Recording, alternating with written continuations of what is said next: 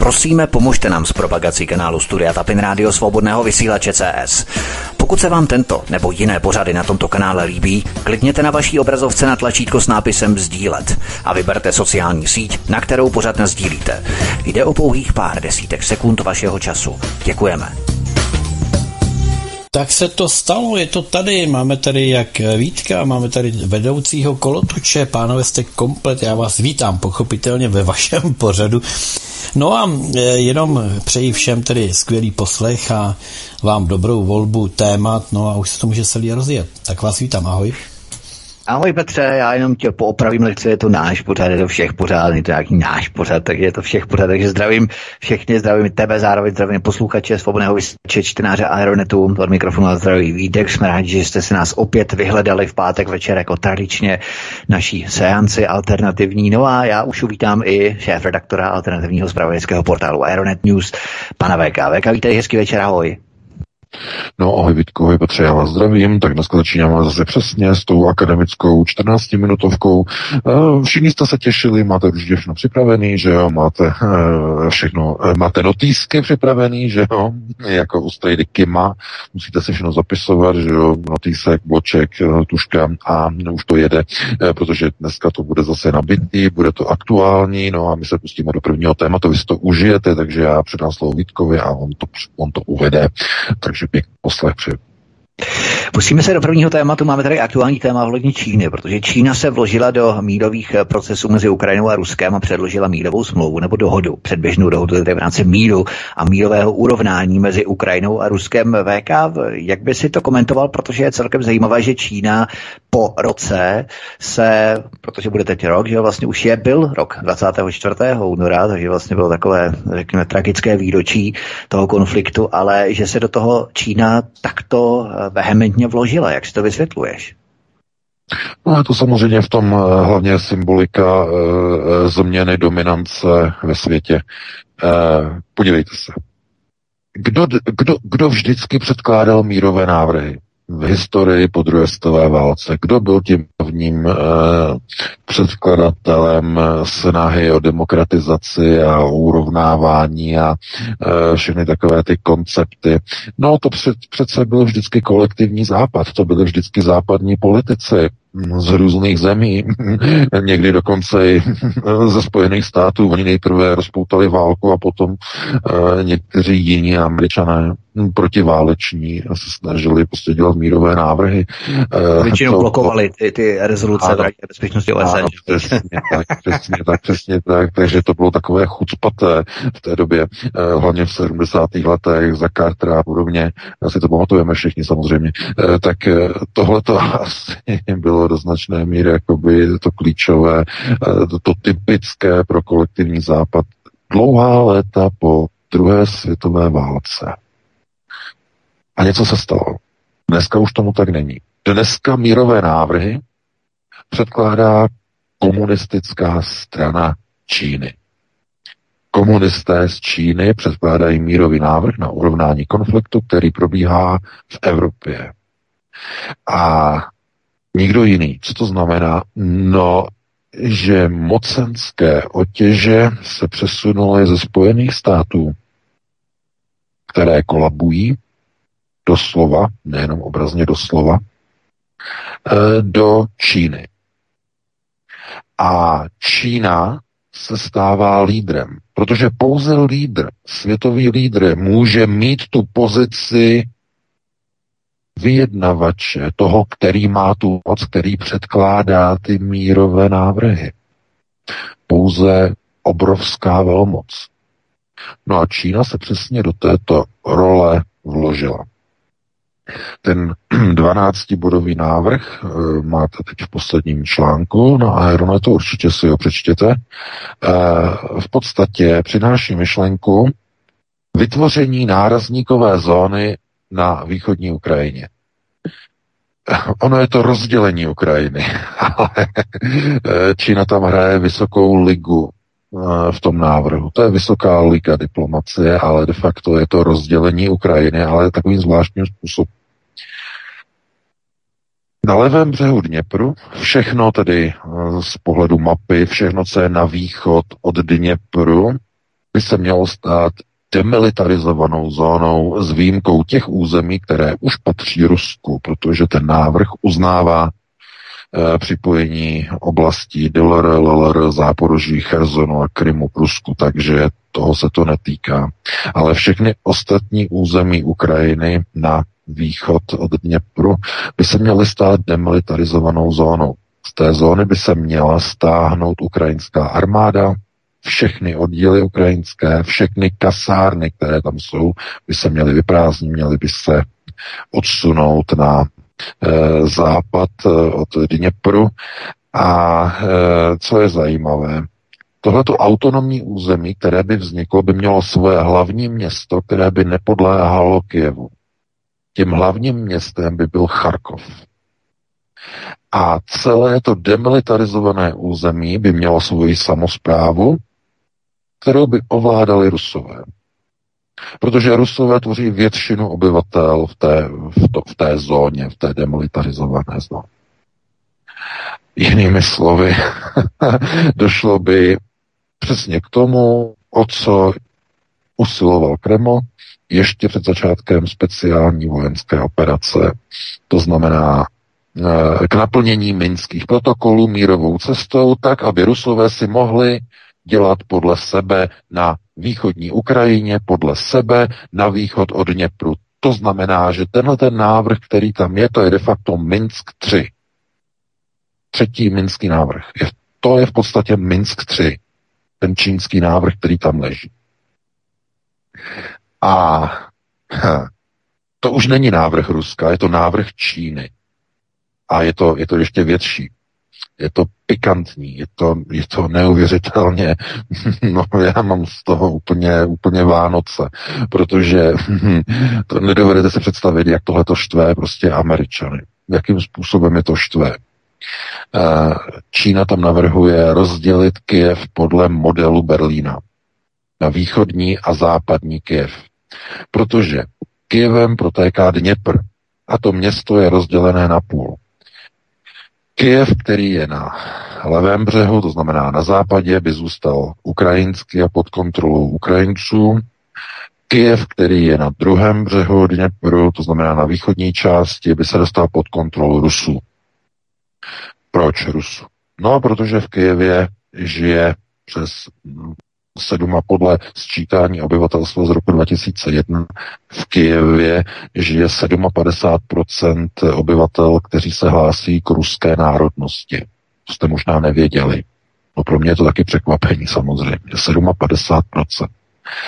A většina těch Rusů bydlí ve východní části Kyjeva.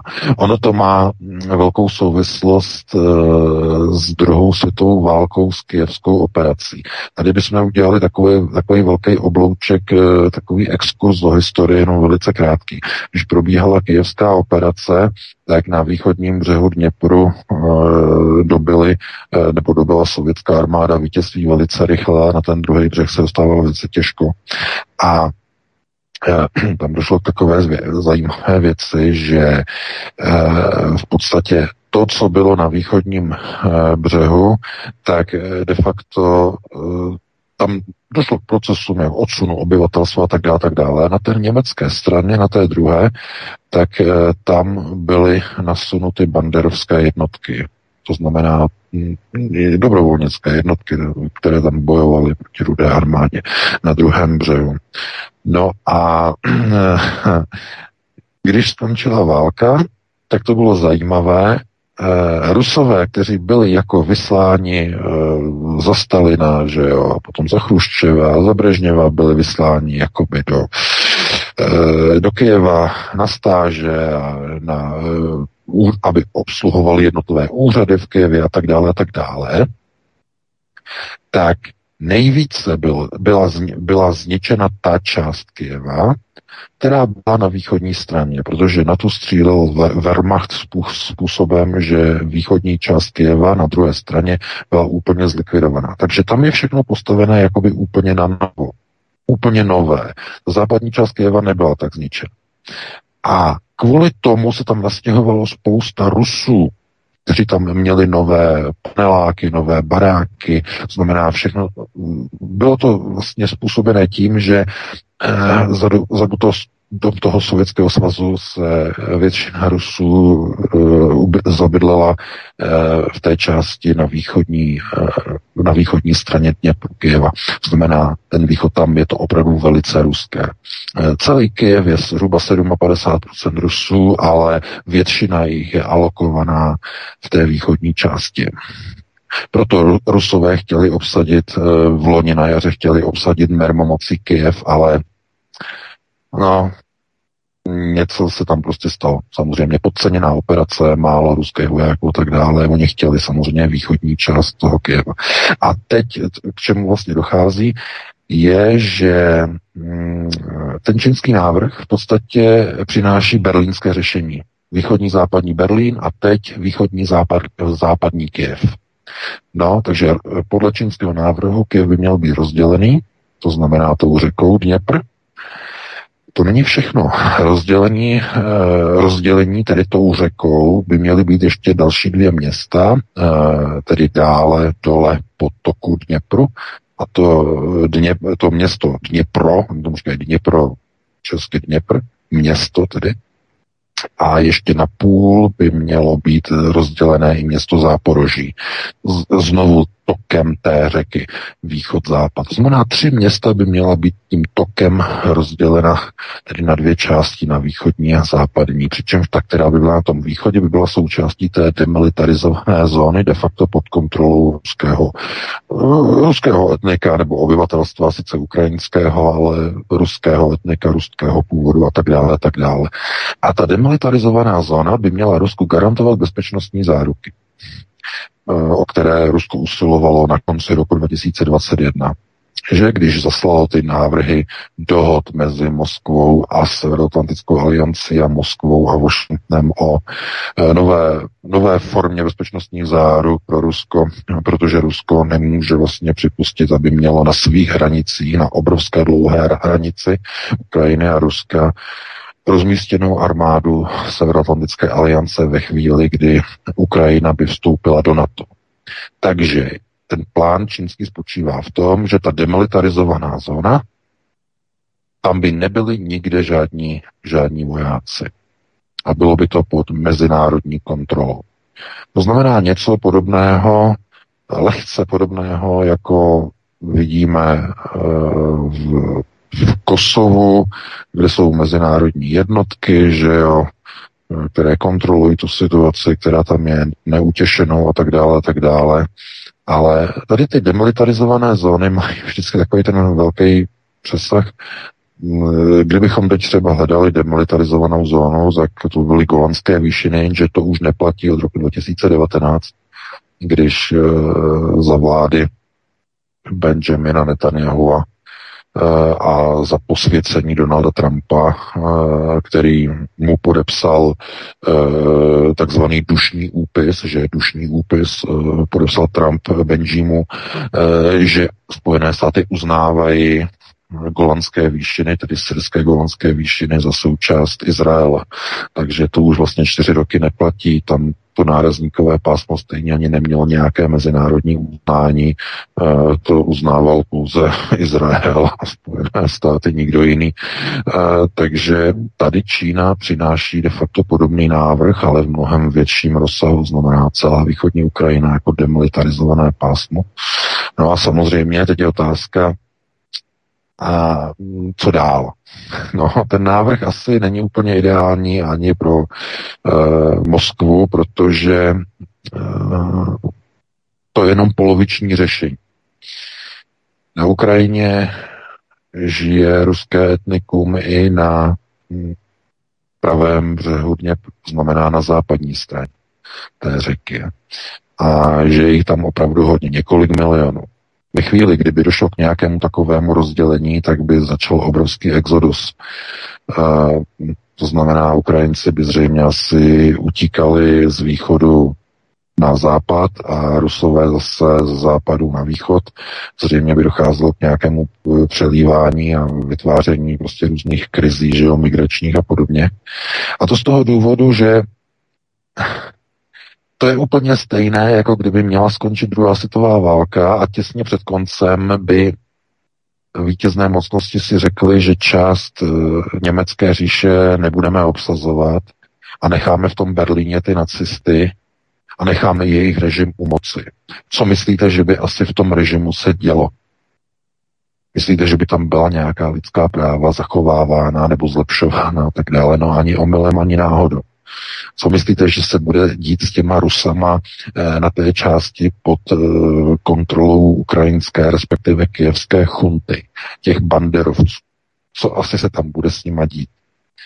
Takže tenhle ten návrh není komplexní. Chybí tam spousta věcí, jako je třeba zajištění práv národnostních menšin na Ukrajině, eh, po přijetí těch eh, drastických zákonů ukrajinského parlamentu, eh, které zakazují de facto ruský jazyk na čtyřech úrovních, že jo, ve školství, v úřadech, v obchodním styku a v tisku.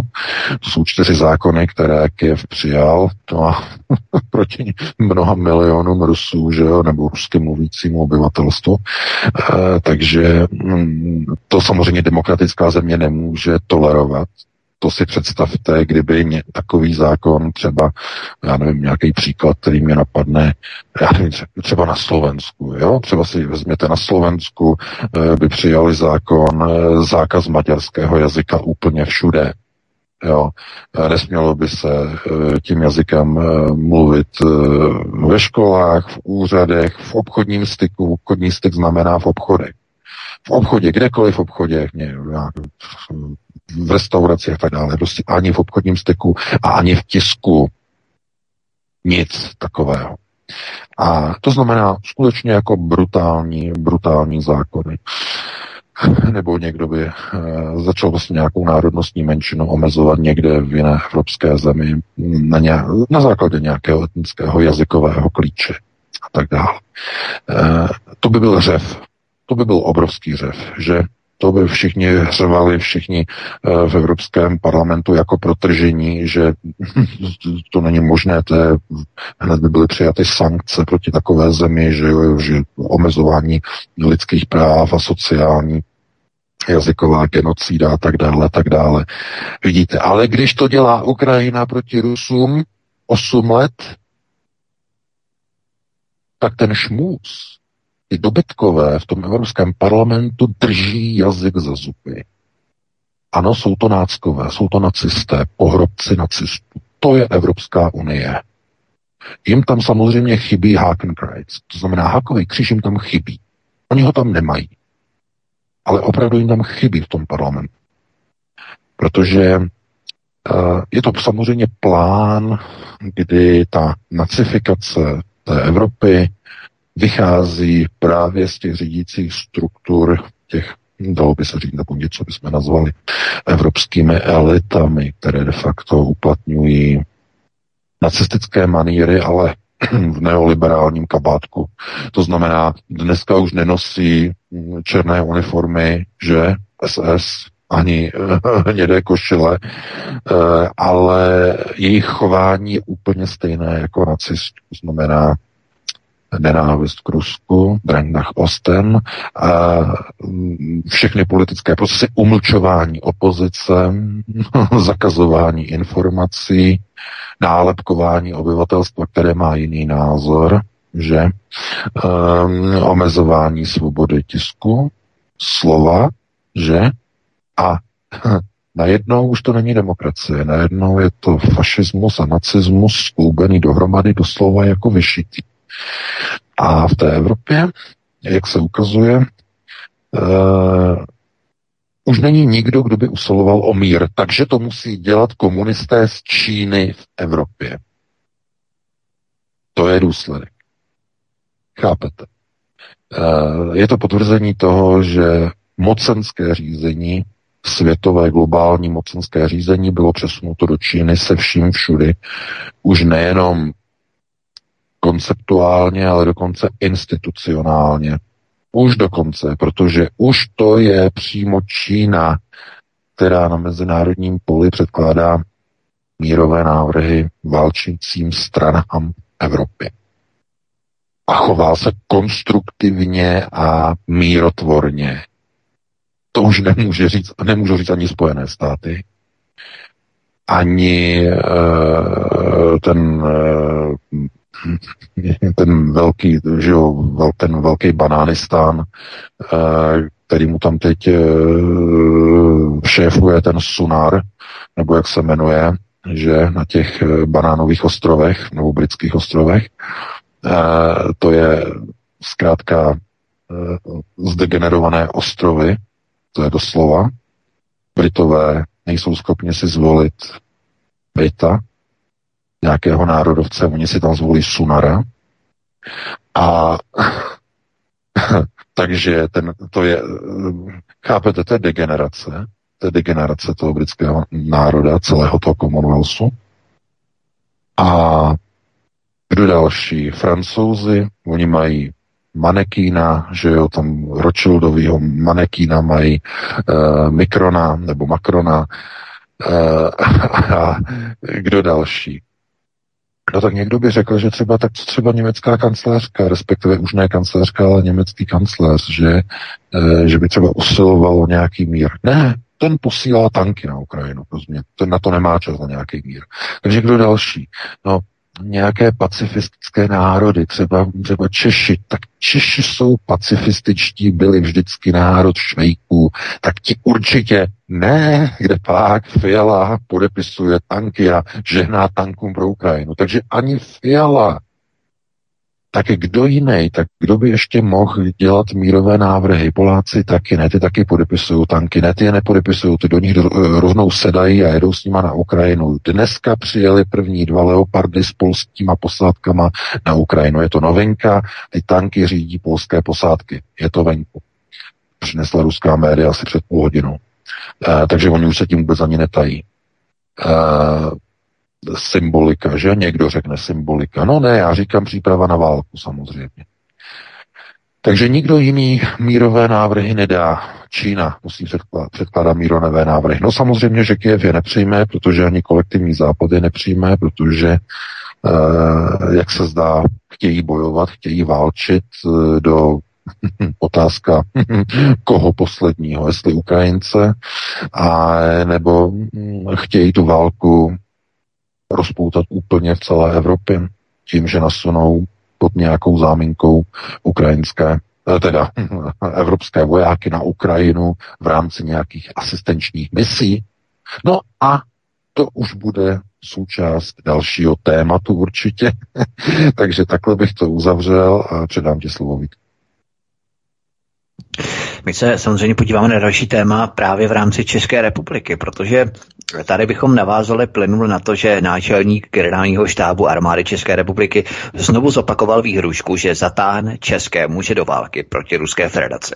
Pokud k tomu přijde rozkaz z Bruselu v rámci centrály NATO. Takže Eh, to je v podstatě, eh, jak si VK hovořil o tom míru, tak eh, místo, abychom nějakým způsobem usilovali o pacifismus, usilovali o mír, tak my ještě štveme do války. Má taková spíš jako hypotetická otázka. Má český prezident, samozřejmě v případě komunistického rozvědčíka na hradě je to mimo debatu, jo, ale jenom hypoteticky má český prezident vůbec svrchovanou pravomoc nevyslat české vojáky do války na Ukrajině nebo kdekoliv jinde, nebo přímo podléhá rozkazu vyšší substance v tomto případě na to a prostě nemá na vybranou a je to prostě hypotetická záležitost ohledně toho, když někdo říká, že jako prezident by nevyslal Čechy do války, ale ve skutečnosti tu pravomoc nemá. Český prezident nepodléhá Evropské unii. To je taková díra eh, v zákonech Evropské unie. prezident nepodléhá nepodléhá žádnému eh, vyššímu zákonu, zákonnému členění, nepodléhá ani zákonům České republiky, ani žádným jiným. To je naprosto je autonomní. To znamená, prezident, když by jako vrchní velitel zbrojených sil řekl, že zakazuje vyslání vojsk, tak armáda musí poslechnout. Ale velice pravděpodobné, že kdyby to udělal, tak eh, se fialová koalice zešílí, vyvolá eh, stav nouze, jako vyvolali teď kvůli důchodcům. To je taky obrovské téma. No. Ty svině z Fialovy vlády, víte, co udělali? To je s obrovským obloukem. S obrovským, to se týká všech důchodců. Co, já nevím, jestli by, já jsem ani nestačil o tom napsat článek, to jsou témata, ale to jistě víte, to je prostě jeden z největších skandálů České republice. Fialová vláda potřebuje peníze pro Ukrajinu. Chybí několik miliard a chce si to vzít od českých důchodců. Já jsem to propočítával, kolik to je, chystám k tomu článek, ale oni chtějí teď v té zkrácené lhůtě v té sněmovně uh, změnit zákon o valorizacích důchodů. A kvůli nárůstu, obrovskému nárůstu fialové inflace v Česku, by měli důchodci někdy v červnu nebo v červenci dostat nějakých 1776 korun měsíčně přidáno. A státní kasa prý na to nemá. Takže oni chtějí teď změnit uh, valorizační zákon, aby dostali důchodci uh, v tom červnu místo 1776 jenom 770 korun. Chtějí více než tisíc korun měsíčně jim sebrat. Naproti inflaci, která v tom roste.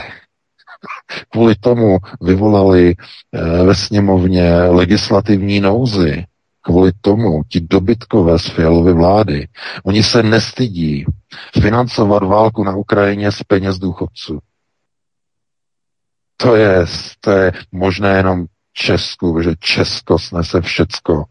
Místo, aby se lidi sebrali, šli před úřad vlády a tam udělali tří milionovou demonstraci aby ukázali, že tohle to si líbit nenechají, nebo ne, 3 milionovou důchodců je 2 miliony, asi 300 tisíc, jsem se jednou 400 tisíc v České republice, a, ale to je, nic, to je vrchol, chápete, ale eh, je to, jak říkal hm, Josef Goebbels, Češi mají ohnu, ohnutá záda a šlapou, když je nad nima byč, tak šlapou, drží ústa a krok a mají ohnutá záda a šlapou dobře. Josef Goebbels. Ten teror, který spustila fialová vláda v České republice vůči no, svobodě slova, vůči jinému názoru. Česká televize v tom jede samozřejmě, jsou, jsou spolčení, že jo, dohromady s fialovou vládou tak uh, oni si, uh, ono se říká, s jídlem roste chuť, oni zjistili, že s lidma můžou vorat, takže se rozhodli, že peníze vezmou od důchodců. Uh, Fiala se pochlubil ve Varšavě, že jo, to jistě víte, před dvěma dny. Uh, bylo ve středu toho, v úterý to bylo, v úterý, v úterý, ano, toho 21. myslím, že to bylo. No jak byl ve Varšavě, se tam setkal Eh, s tím degenerátem ze Spojených států, dále se tam setkal s polským prezidentem a s některýma dalšíma. A on tam řekl pro polská média, že Česká republika dodala Ukrajině zbraně již za 10 miliard korun a za dalších 35 miliard dodali české zbrojovky z vlastních zdrojů a zisků a tak dále, ale česká vláda za 10 miliard dodala zbraně, 60 tisíc raket, eh, nějakých 800 transportérů, tam je přímo ten výčet, chystám k tomu článek. No, ale Uh, oni chtějí poslat více zbraní a potřebují je nakoupit, protože česká armáda už má sklady prázdné. Potřebují k tomu zhruba 20 miliard. No a odkud je vezmou? No vezmou je od důchodců. Samozřejmě. Odkud jinou? protože Zelenský volal znovu do Prahy, samozřejmě, to víme, a chtěl znovu další zbraně. Oni už nemají. Oni mu řekli, nemáme, už musíme nakoupit. Takže chápete? Takže od důchodců vezmou peníze. A národ, který není schopný ani v takové chvíli zasáhnout proti vládě, si nezaslouží žádnou budoucnost. Takový národ je odepsaný. A můžete křičet, můžete nedávat, ale je to pravda. Chápete? Na bezbrané lidi, na bezbrané důchodce, na lidi, kteří nejvíce trpí tou inflací, kterou způsobila fialová vláda odstříhnutím od ruských energií, Právě kvůli tomu rostou ty ceny, protože všechno zboží se vyrábí z něčeho, z energií, z ropy, z plynu, z elektřiny, to všechno vyrostlo kvůli sankcím uvaleným fialovými eh, tady těmi experty proti Rusku že jo, tak kvůli tomu rostly ceny a rostou ceny, takže ti důchodci to mají teď zaplatit a Jak to zaplatí? No, zaplatí to tak, že jim seberou ještě navíc peníze, na které ze zákona toho valorizačního mají nárok. Aby neměl nárok, potřebují ten zákon změnit. To není, to není česká vláda. To je chunta. To je chunta, která se snaží týt z, z zisku války na úkor vlastních důchodců.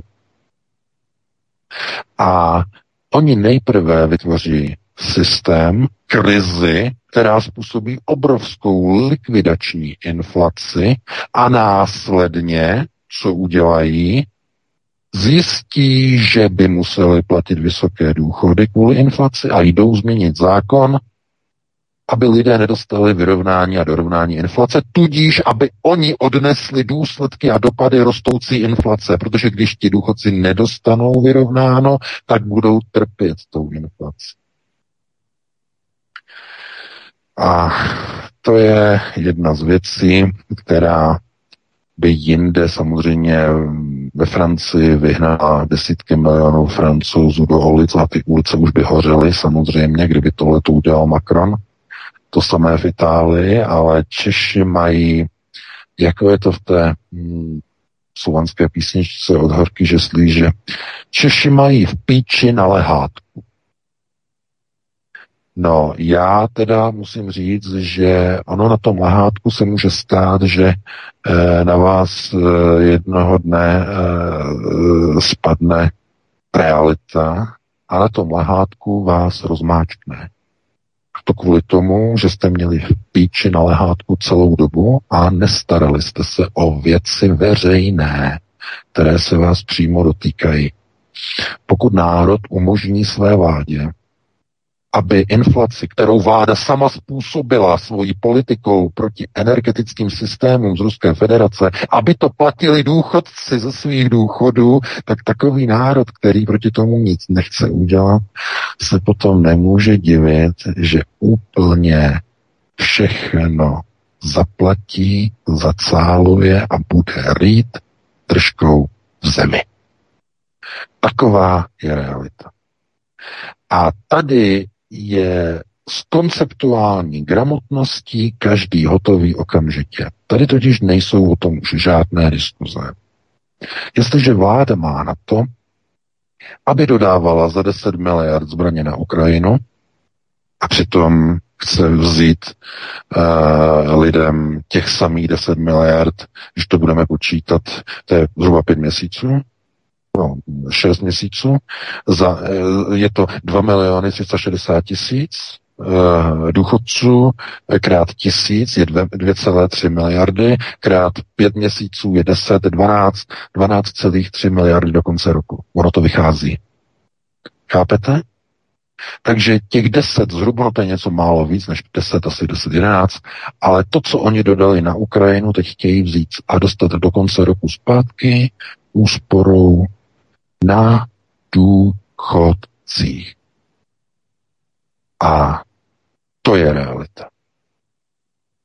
Takže eh, No, to je s velkým obloukem samozřejmě, protože my tady samozřejmě můžeme řešit uh, věci, jako je Ukrajina, můžeme řeč, řešit věci, jako je Petr Pavel, budoucí prezident, nebo současně ještě prezident Miloš Zeman, jaká má práva ohledně války a vyhlašování války. Ano, samozřejmě, ale tohleto, Tohle to sice není válka, to je válka, ale je trochu jiného charakteru. To je válka vlády Petra Fialy proti vlastnímu obyvatelstvu. Proti dvou milionům 360 tisícům důchodců. No, to musím říct, Fialová vláda má koule že si tohle dovolí. To jo. To, to, to by si nikde nedovolili. No, jenže ono se říká, e, jsou to blázni, nevědí, co činí. Já bych tady nad tím trochu se pozastavil, protože tohle to už není normální. To opravdu vypadá, že oni se zbláznili. Oni opravdu si nevědí, co činí. Oni neví, jakou sociální bouři to způsobí. Protože ti, tady je to tisíc korun, chtějí vzít tisíc korun důchodcům každý měsíc. To není jednorázovka. Ona i ta jednorázovka by bolela, ale tady se, mu, tady se bavíme o tisícovce každý měsíc, měsíc o měsíc, do konce roku nějakých 6 tisíc od toho června. To je pro ty důchodce opravdu zásadní. To je klíčový. To, to nemůžu říct jako tak vyhodím z okna, nemám, že jo. A to je, pro, prosím vás, to je průměr. To je průměr těch tisíc. Někdo bere třeba větší důchod, někdo menší, tak pro někoho to není tisíc, je třeba 800 korun a tak dále, ale v průměru, v průměru je to tisíc korun. No, e, taková je realita. A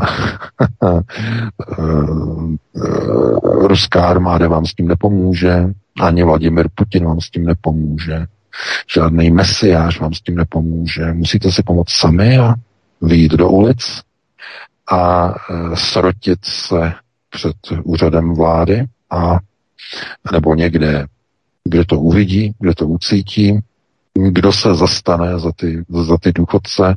Mnozí už nemůžou ani chodit, že takže hm, e, s důchodcema pokud nejsou v dobré zdravotní kondičce, že jo, tak třeba na tu demonstraci už ani nedojedou, ale, ale problém je jinde.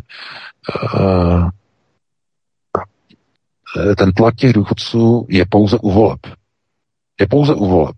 To je jediný moment, kdy ti důchodci mají tu obrovskou moc na politiky, ale jinak ne. Oni nepředstavují žádnou ekonomickou sílu, pouze zátěž pro ten stát. Už jenom zátěž. Jakmile jste v důchodu ve starobním, v tom okamžiku pro stát se stáváte jenom zátěží a stát se dívá na hodinky a říká si, ještě neumřeli, ještě neumřeli. E, a pořád dokola protože potřebuje těch důchodců co nejméně. Proto bouchali šampus, když viděli čísla po dvou letech covidové pandemie, že ubylo 300 tisíc důchodců v České republice, už 400 tisíc dokonce se snížily výdaje státu, že eh, všichni prostě tam na vládě eh, bouchali uh, rasistku i Kristu, je, da? nebo ne, to oni nemůžou, že z ideologických důvodů, oni tam mají nějaké šatoné de a podobně, ale Jenom se ukazuje, že eh, když se zamyslíme, tak ani ani okupační vláda, ani za protektorátu se těm českým pracujícím takhle nechovala. Ti Němci potřebovali jenom, aby byl, že jo, Arbeit und Ordnung, ja, a e, aby prostě šlapala výroba a válečné úsilí. No a jinak bylo usilováno o to, aby lidi měli peníze, aby měli jídlo, aby ceny byly, ceny byly za protektorátu regulované, že říšským úřadem pro hospodářství. Takže obchodníci nemohli si zdražovat, jak, jak je napadlo, že jo, to je zastřelili potom. E, takže já se zeptám, reguluje někdo potraviny v České republice, aby lidi měli nízké ceny? A, a no, udělali to v Polsku, ano, v Polsku snížili eh, nebo zrušili DPH, že jo, e, na, na potraviny, myslím. A, a co v Česku? v Česku hovno. Tam na vás ta vláda sere úplně má vás na špeku. E, chápete? No ale vy jste si tu vládu zvolili. Chápete? No, nebo ne, přímo vy, co nás posloucháte, vy určitě ne, ale obecně, řekněme, ta majoritní vygumovaná veřejnost určitě zcela jednoznačně. A teď bychom mohli říct, a teď, a teď si to vypijou do dna teď to budou mít se vším všude. Eh, no jenže to by byla škodolibost takzvaně přímo do vlastního tábora, že to by byla škodolibost do vlastní kapsy, protože každý, že jednou bude v tom věku, že jo, každý bude jednou někde prostě závislý na nějakém tom důchodu a tak dále, a tak dále, bez ohledu na to, jak je mladý nebo starý. No a dostane se do stejné situace. Otázkou teď je, jestli za třeba, já nevím, za dva, tři roky, za pět let a podobně. Ta situace nebude už tak hluboko nebo nebude už tak daleko, eh, že ta vláda si dovolí ještě třeba něco jiného, třeba jako je zrušení důchodu, a jejich nahrazení nějakou sociální dávkou, čímž se hovoří teď v Evropské unii v rámci takzvané evropské koncepce reformy důchodu. To je velká věc, to je obrovská věc. Hovoří se o tom, jak do roku 2050 konzolidovat takzvaný důchodový účet v celé Evropské unii a ukazuje se, že Eh, při klesající tendenci porodnosti už solidární systémy nelze nikde v Evropě udržet. A přemýšlí se, že ten model by byl nějakou sociální dávkou, eh, která by byla vyplácena z nějakých daňových titulů.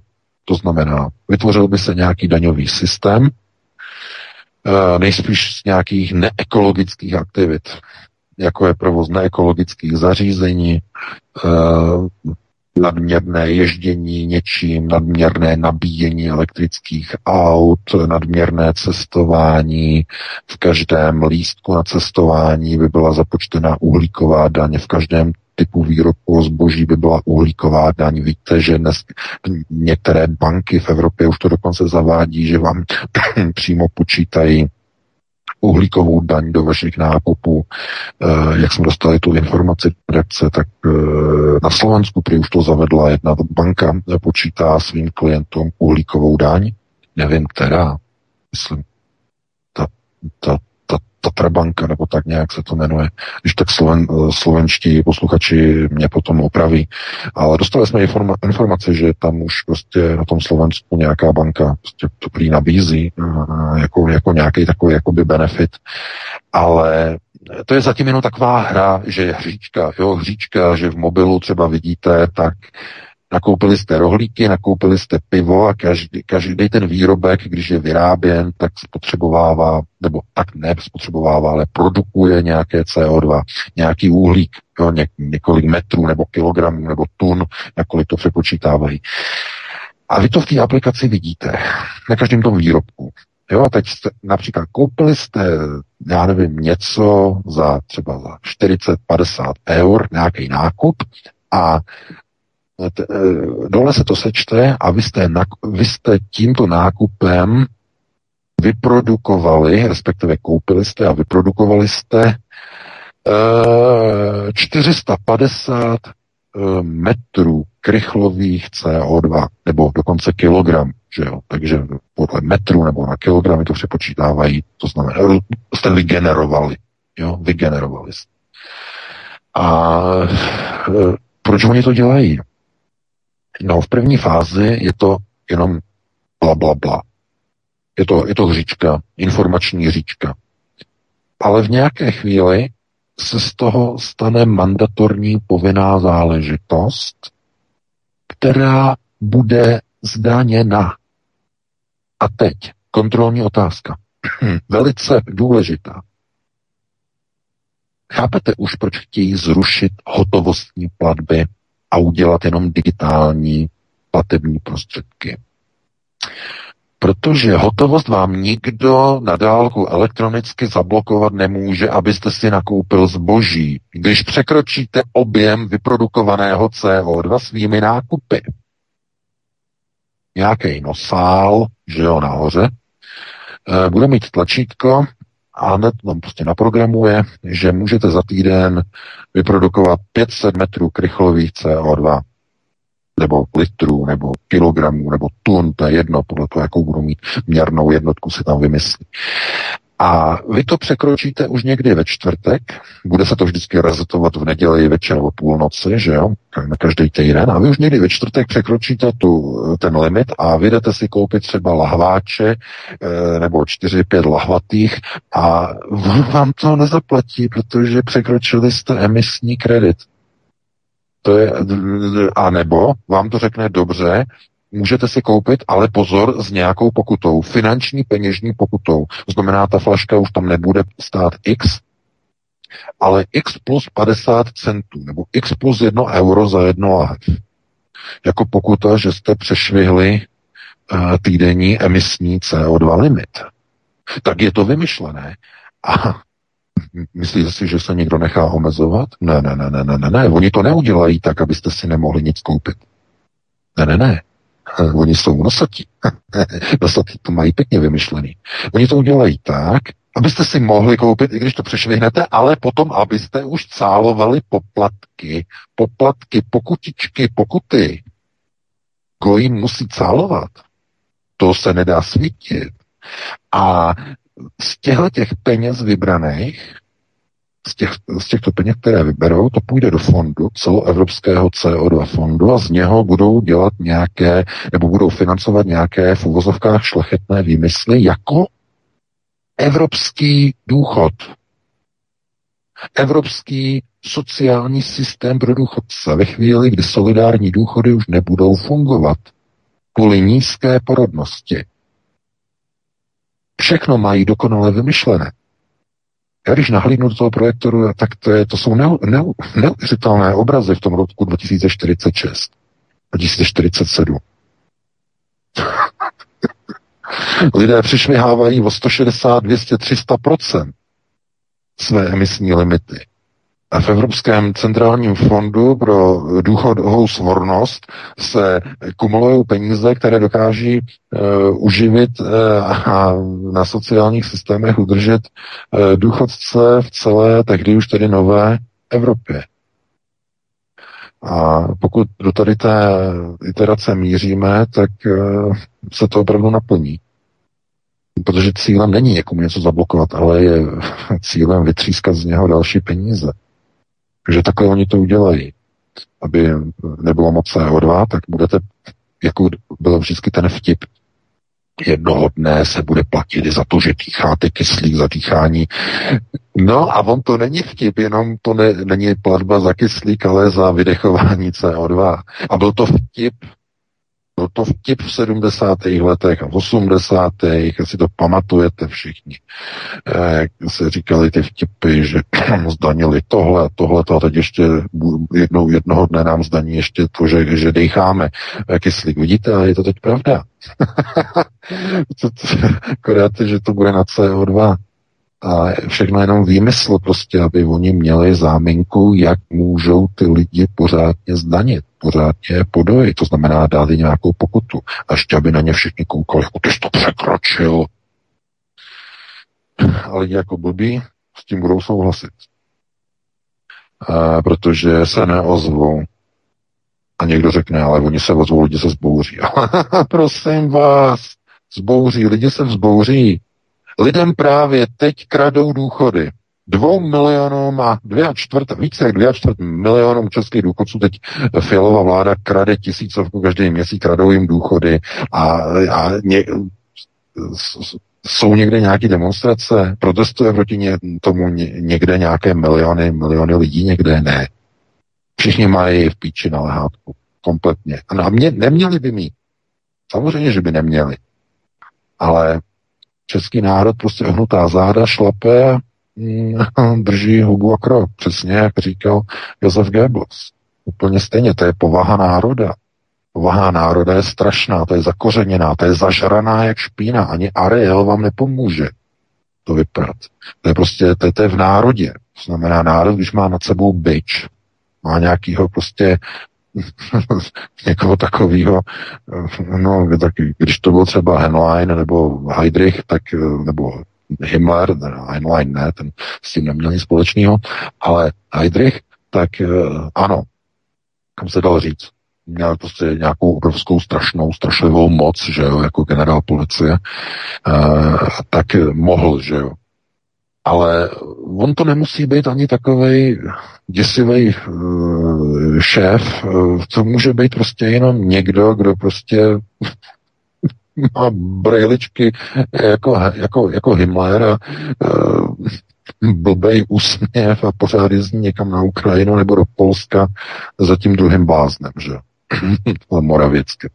Takže, chápete, v té společnosti Eh, chybí zpětná odezva, ty lidi by se měli ozvat, vzít se za svoje.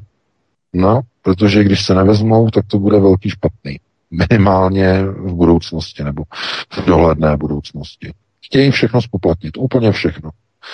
Eh, no, my jsme tematicky opravdu, eh, tohle byl obrovský oblouk, to je, to je obrovský, jak větší oblouk než Žďákovský most eh, z jedné strany na druhou. Eh, takže Vítku, já ti předám slovo a pustíme se do dalšího tématu.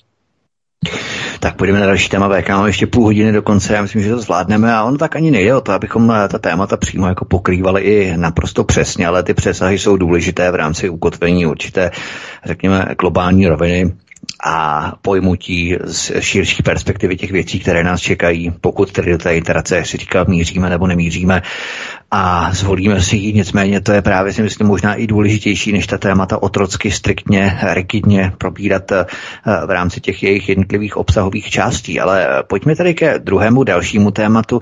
Máme tady Slovensko, protože slovenské vládě unikl výbušný dokument v podobě usnesení, kterým chce vyslat své vojáky do asistenční mise Evropské unie pro Ukrajinu. Takže je to takový trik pod trouškou asistenční pomoci Evropské unie pro Ukrajinu. Už je spíš, řekněme, taková třešnička na dortu, že jak ohnout v podstatě legislativu úplně do oblouku, vyjebat s ústavou, vyjebat s lidmi, vyjebat se stávajícími zákony. Prostě když chceme, tak se to tak udělá, ať to stojí, co to stojí, stejně tak jako třeba s těmi důchody, že? Ano, přesně tak. Oni si najdou nějakou záminku, to znamená, pošlou tam ty vojáky jako asistenty. Já to tam psal v tom článku, to je americký model z Afghánistánu a z Iráku. Jsou to, jsou to, oni tomu říkají modulové systémy modulované, modulové systémy. To znamená, když potřebujete vycvičit nějaké e, vojáky na nějakou, nějaký stroj, nějaké zařízení, tak tam nemůžete mít okolo sebe 200-300 lidí, protože by ti, kteří by byli ve druhé, třetí řadě v tom e, hluku, tak by neviděli dopředu, jak ten instruktor to ukazuje, že jo. E, takže to, tak to nejde samozřejmě.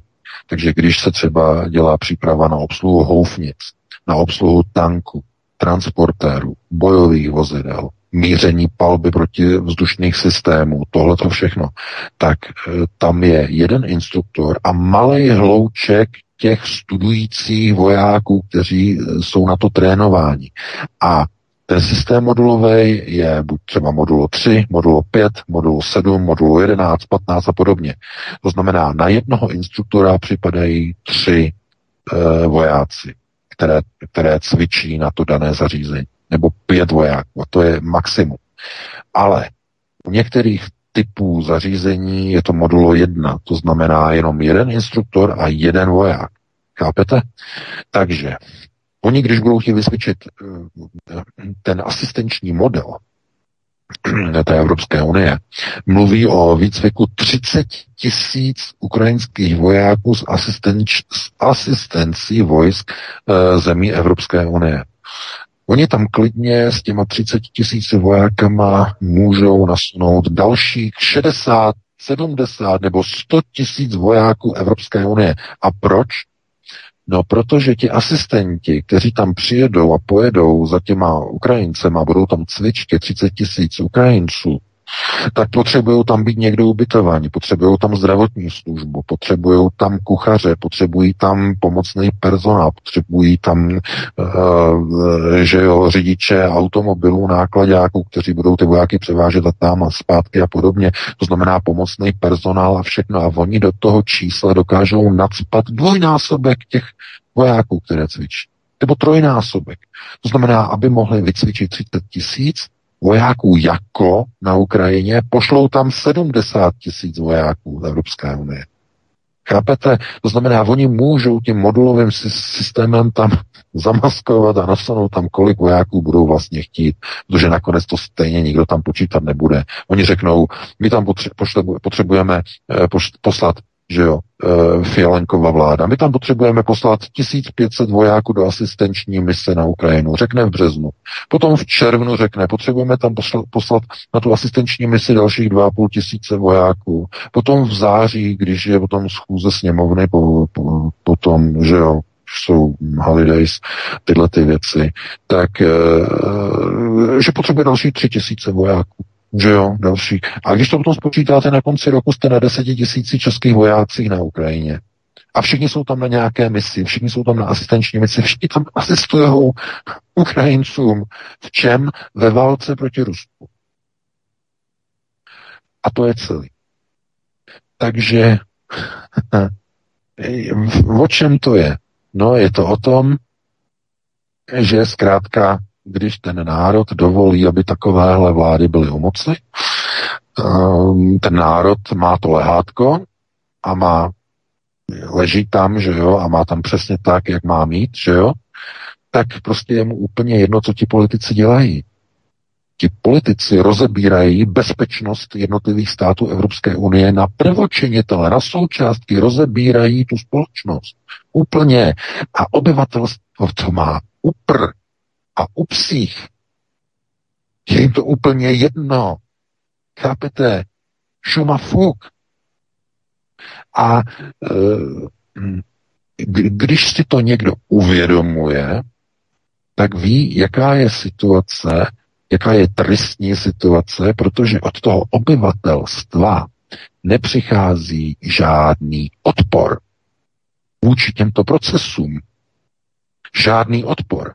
Když ty lidi někdo nevyžene do těch ulic, jako po vraždě prostě Kuciaka, jeho přítelkyně najednou byly na tom Slovensku, že si to pamatujeme, ty obrazy tam vyšly do ulic, já nevím, tisíce, desetitisíce lidí a e, všichni prostě, všichni jsme uh, Jerry, nebo ne Jerry, všichni jsme že jo, Žezuji uh, Jano, že jo, ano, no, že jo, podle toho modelu z Paříže, že jo, Žezuji Pachy, tak uh, že všichni jsou prostě tady tohleto. Ale když, chápete, zinscenovaný protivládní puč v roce 2018. A když je to ale o lidských právech, během covidového teroru nevyjde do ulic nikdo, kromě pár tisíc lidí. Jinak nikdo. A když je to o kradení peněz důchodcům, tak všichni mají na lehátku kompletně. A myslíte si, že ti politici si neotestují a nezjistí, eh, že to jsou balóny, pokud, že můžou si dělat s tím obyvatelstvem úplně, co chtějí.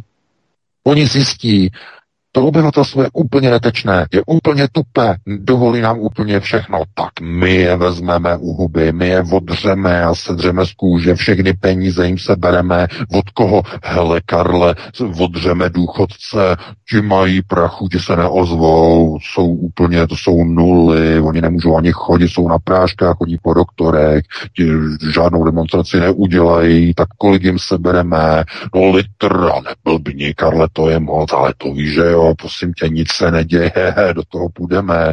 Takhle oni mezi sebou se na té vládě baví.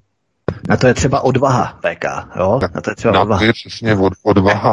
Takže tohle to oni, takhle oni to dělají. Takže oni si ověří na té veřejnosti, že není žádná zpětná vazba. V ulicích minimálně. Není žádná zpětná vazba. A to je strašně nebezpečné. Ti politici si totiž potom dovolí tomu obyvatelstvu daleko drastičtější a strašné věci, než které by člověk vůbec napadly. Když tohleto zjistí, jak je obyvatelstvo netečné k vlastním právům, ne to, že se někde kde v cizině něco stalo, že se protrhla přehrada, to každý může mít prostě, že jo, na salámu, ale eh, vlastním právům, když vlastního práva lidé eh, vlastních zájmů a vlastních práv a občanských práv, sociálních práv, dokonce i vlastní sociální bezpečnosti vlastních peněz, se nechají odrbávat a nechají de facto dřít sami sebou v zemi. To je něco, co opravdu je možné vidět u obyvatelstva, eh, nejenom, nejenom v tom prostoru střední Evropy, ale bohužel i jinde. Eh, jenom málo národů má pořád takovou tu zpětnou vazbu, eh, kdy takovýhle teror proti obyvatelstvu vyžene prostě miliony lidí do ulic.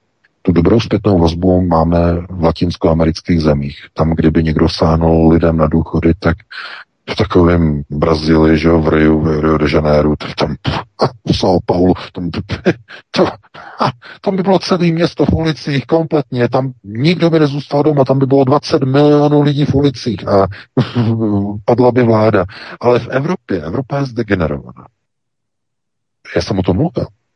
Blahobyt degeneruje na úrovni genomu, tedy eugenického záření degeneruje lidský genom. Proto v málo rozvinutých zemích tyhle ty problémy degenerativního charakteru, že někdo, někdo neví, jaké má pohlaví, že on je non-binár. Jo? On potřebuje speciální záchod, protože on je non-binární, on neví, jak to má. On tam přijde, on neví, jak to má. E, no, vy se tomu smějete, ale když co někde potom vidíte v realitě tohleto v nějakém tom nákupním středisku, tak to potom to je šílený, tam prostě nějaký takový obcházel, to vypadalo jako ženská chlap a půl pes, eh, měl vocas eh, v kalhotách vzadu, to je dneska moderní, eh, nevím, jak se tomu říká, to je nějaká duševní úchylka, ale tam hledal prostě záchod v nákupáku a když jsem to viděl, jsem říkal, to není pravda, tohle, co, co prostě to je strašný. A chápete? Takže tyhle ty problémy má západní civilizace. Přesně tyhle ty problémy řeší. Ty nerozvinuté země nebo rozvojové země mají úplně jiné problémy. Úplně jiné. A tam ten autoregulus, mechanismus nefunguje na ně nepůsobí. Protože tam oni musí bojovat o své sociální přežití v rámci koncepce sociální bezpečnosti každý den. Takže tam ten degenerativní proces není aktivován, nenastává ještě. No ve chvíli, když by oni zbohatli, tak tam se nastartuje samozřejmě. Ale v těchto těch nerozvinutých zemích tyhle problémy nemají. Ale všude tam, kde je blahobyt, tam se to rozvíjí. Všude, úplně všude. To je, to je katastrofa. To znamená, mm, jak říkám, pokud se politikům dovolí všechno, tak oni vám ukážou ještě víc, co s váma udělají. To si musíte pamatovat. No, takže takhle bych eh, to zase jenom s obloukem končil tady to téma. No Vítku, pokud tam máš nějaký další téma, tak bychom ještě probrali něco aktuálního, nějakou aktualitu. Vladimír Putin v projevu o stavu Ruské federace suspendoval ruskou účast na dohodě o snížení počtu strategických útočných zbraní New Start. Pohrozil také zrušením moratoria na zkoušky jaderných zbraní, pokud USA otestují nové jaderné hlavice, které američané potají vyvíjejí. Eh, je to něco jako poslední stopka, poslední tabu nové zkoušky jaderných zbraní, které by se tím odbouralo, protože oni o tom neustále hovoří, že jaderné zbraně sem, jaderné zbraně tam, chrastí zbraněmi ale myslíš, že tohle je už, řekněme, přes čáru, tyto, tyto záležitosti, jak to graduje postupně, nebo je to zase jen retorická záležitost? No, jestli je to retorika. Retorika v dnešní době je velice zákeřná v tom, že na jedné straně může jít jenom o retoriku a na straně druhé eh, je to pouze vysílání informačního balónu o tom, co se už chystá, o čem může rozhodnout. A pozor, mezi tím se ne vždycky snadno rozlišuje, co je jenom eh, retorika, retorické cvičení a co je už v podstatě vypuštění informačního balónu předstího. Protože tohle to oni teď v poslední době dělají globalisté velice často. Uh, víte, jak pořád se říkalo, že No, samozřejmě nejenom ohledně války a systému, že jo, řízení e, na šesté prioritě, ale jak oni teď strašně moc neustále hovoří o tom, e, jak je prostě omezovat prostě CO2, e, uvalovat daně, uhlíkové daně na lidi a tak, a tak dále. Oni to mají připravené. To už není jenom retorické cvičení, to už jsou indikační balóny toho, že to chtějí zavést a jenom hledají nějakou příležitost, nějakou událost, jak by mohli prostě zavést uhlíkové daně e, pod nějakou rouškou, pod něčím, že jo. No, to znamená, aby jsme aby neumřely květinky nebo včeličky, e, tak e, musíme přestat prostě dýchat nebo tolik emitovat prostě CO2. Takže lidi nebudou jíst už maso, což je při pěstování nebo chovu pěstování. No, možná bez, ale při chovu masa, že vznikají eh, skleníkové plyny, při chovu, eh, že jo, hovězího, eh, vepřového, drůbežího dokonce, no tak lidi budou chroupat brouky. A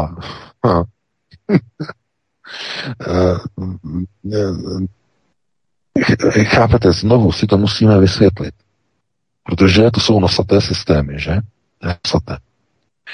Uh, oni vědí, že li, lidi to bude strašně štvát. No myslíte si, že někdo poběží jako protržený v pátek ty vole, Karle, dostali nový cvrčky, musíme rychle, aby jsme pátek, víkend, musíme. Chápete, dovedete si představit něco takového? Ne. Ani náhodu. Tak jak to bude fungovat? No, bude to fungovat tak, že vy si samozřejmě ty cvrčky můžete koupit, ale oni tam budou mít i to maso. I to klasické. Ale ale pozor, budete mít u sebe kalkulačku nebo chytrou aplikaci mobilu, počítačku na CO2 a zaplatíte pořádnou mastnou pokutu, respektive uhlíkový poplatek za to, že si můžete koupit flákotu, točený salám, že jo, Češi vždycky. To, nevím, jestli to ještě kupujete, ale prostě, eh, co jsou třeba takové ty různé prostě diskuze, eh, co přicházejí, tohleto a dostáváme do redakce, eh, kolik prostě zase zdražili tady ty věci. Tak ano, tak vy si to koupíte, ale vy zaplatíte uhlíkovou daň. To znamená, půjde, půjdou nějaké peníze do kasy, že jo, do Brusele, nahoru. No a tam budou ty peníze mít a něco s nimi budou dělat a budou z nich řešit průsery. Jako je plánovaně snižující se populace gojím v Evropě. Takže už nebude moci být solidární důchodový systém, ale bude se to platit z uhlíkových daní, které se vyberou. A ty se budou vybírat, víte z čeho? No, víte z čeho? Z úplně ze všeho, protože uhlík je úplně všude, ten je úplně vš- naprosto všude. Ten se nachází všude uhlík. V každém výrobním procesu, v každém výrobku, úplně v oblečení, v průmyslu, v elektronice, v jídle, v nápojích, úplně všude je uhlík. Je ve výrobním postupu, v samotném výrobku je všude uhlík. Kompletně. A vy, když budete potřebovat si zachovat svůj nějaký jakýsi taký standard, který jste byli zvyklí, budete muset překračovat ten uhlíkový limit pravidelně. Každý týden a platit víc a víc a víc na těch pokutách, na těch převýšeních, že když to přešvihnete už někdy v úterý na místo v pátek, tak už v úterý máte uhlíkový limit překročený. A do konce týdne budete platit a platit a platit, platit. Ty peníze půjdou samozřejmě do Brusele. Ne do Bruselu, ale do Brusele podle vzoru prdele to, to je jenom takové skloňování, tak přesně tam půjdou ty peníze. A z nich se potom budou platit tyhle ty důchody, sociální důchody, nepodmíněné příjmy, ano, nepodmíněné příjmy přesně z těchto těch peněz, z těle uhlíkových vybraných daní. Přesně z nich. Takhle to mají vypočítané. No a teď mi přišla tady informace, že jsem měl pravdu, prý je to opravdu Tatrabanka na Slovensku. No, tak vidíte, Uh, tak ano, oni už vám počítají, jo, počítají vám uh, CO2, jo, banka vám počítá CO2, zatím jenom halabala, uh, jenom pro radost, pro zajímavost, jak jste neekologičtí, že? Ale to je jenom příprava, to je přípravka na to, že v nějaké chvíli vám to napojí na nepo, ne na nepodmíněný příjem, ale na e, digitální platby, na digitální kartu, že jo, platební kartu, a v nějaké chvíli ten stát řekne, a tak teď bude zavedený uhlíkový zákon a ten, kdo nakoupí víc za týden než tolik a tolik spotřebovaného uhlíku nebo nakoupeného, vygenerovaného uhlíku, tak zaplatí o tolik a tolik peněz nebo procent na nějaké daní víc a tolik a tolik a tolik a ty peníze potom budou z každé transakce mířit do Brusele. Přesně tam. Takhle je to vymyšlené. No a teď by se možná řekli, hm, to přece proti tomu lidi se vzbouří. No, myslíte si, tak to se můžeme vsadit. To potom uvidíme. Uvidíme potom, jestli se lidi vezmou za to, že eh, fialová mánička jim bere z levé kapsy e, tisíc korun a do té druhé jim nic nedala, že jo. E, to, se potom, to se potom uvidí, samozřejmě. Uvidíme. Takže Každopádně, Vítku, máme tam ještě nějaké téma, nebo byste si dali už, že jo, nějaký break a Potom... Nemáme téma VK, ale já bych se ještě vrátil k té slovenské Tatravance. To je přesně příklad toho, jak vazalské kolonizované národy jsou ještě více uhýkanější v rámci, těch, v rámci zavádění globalistických prvků, než eh, ty národy, respektive než ty národy, které eh, to mají eh, v plánu prvosignálně takzvaně. Jo? To znamená ty národy, které jsou kolonisté. Tak, kolonisté, jo? protože Tatra banka to je přesně banka, kterou si Slováci založili, tuším, v druhé polovině 19. století, jako první páteřní slovenskou banku, která byla čistě slovenská pro Slováky. A tahle banka to zavedla. Místo, aby to byla třeba nějaká cizácká banka, která by zavedla CO2 limity, jo, tak to zavede ta páteřní slovenská banka, kterou si Slováci vypěstovali, vypiplali úplně od začátku. Jo. To je neskutečné Kristova noho pro Boha. Jo, to je, tak to je, to je opravdu vidět, jak eh, ty páteřní přímo národní banky tohle zavádějí. Ne nějaký cizáci, jo, ale národní banky to je, tohle zavádějí. Vítku, Vítku, to je v národě, to je v národech. Eh, víš, jak se říká, že některé státy nebo někdo je papeštější než papež, nebo poturčenec horší Turka.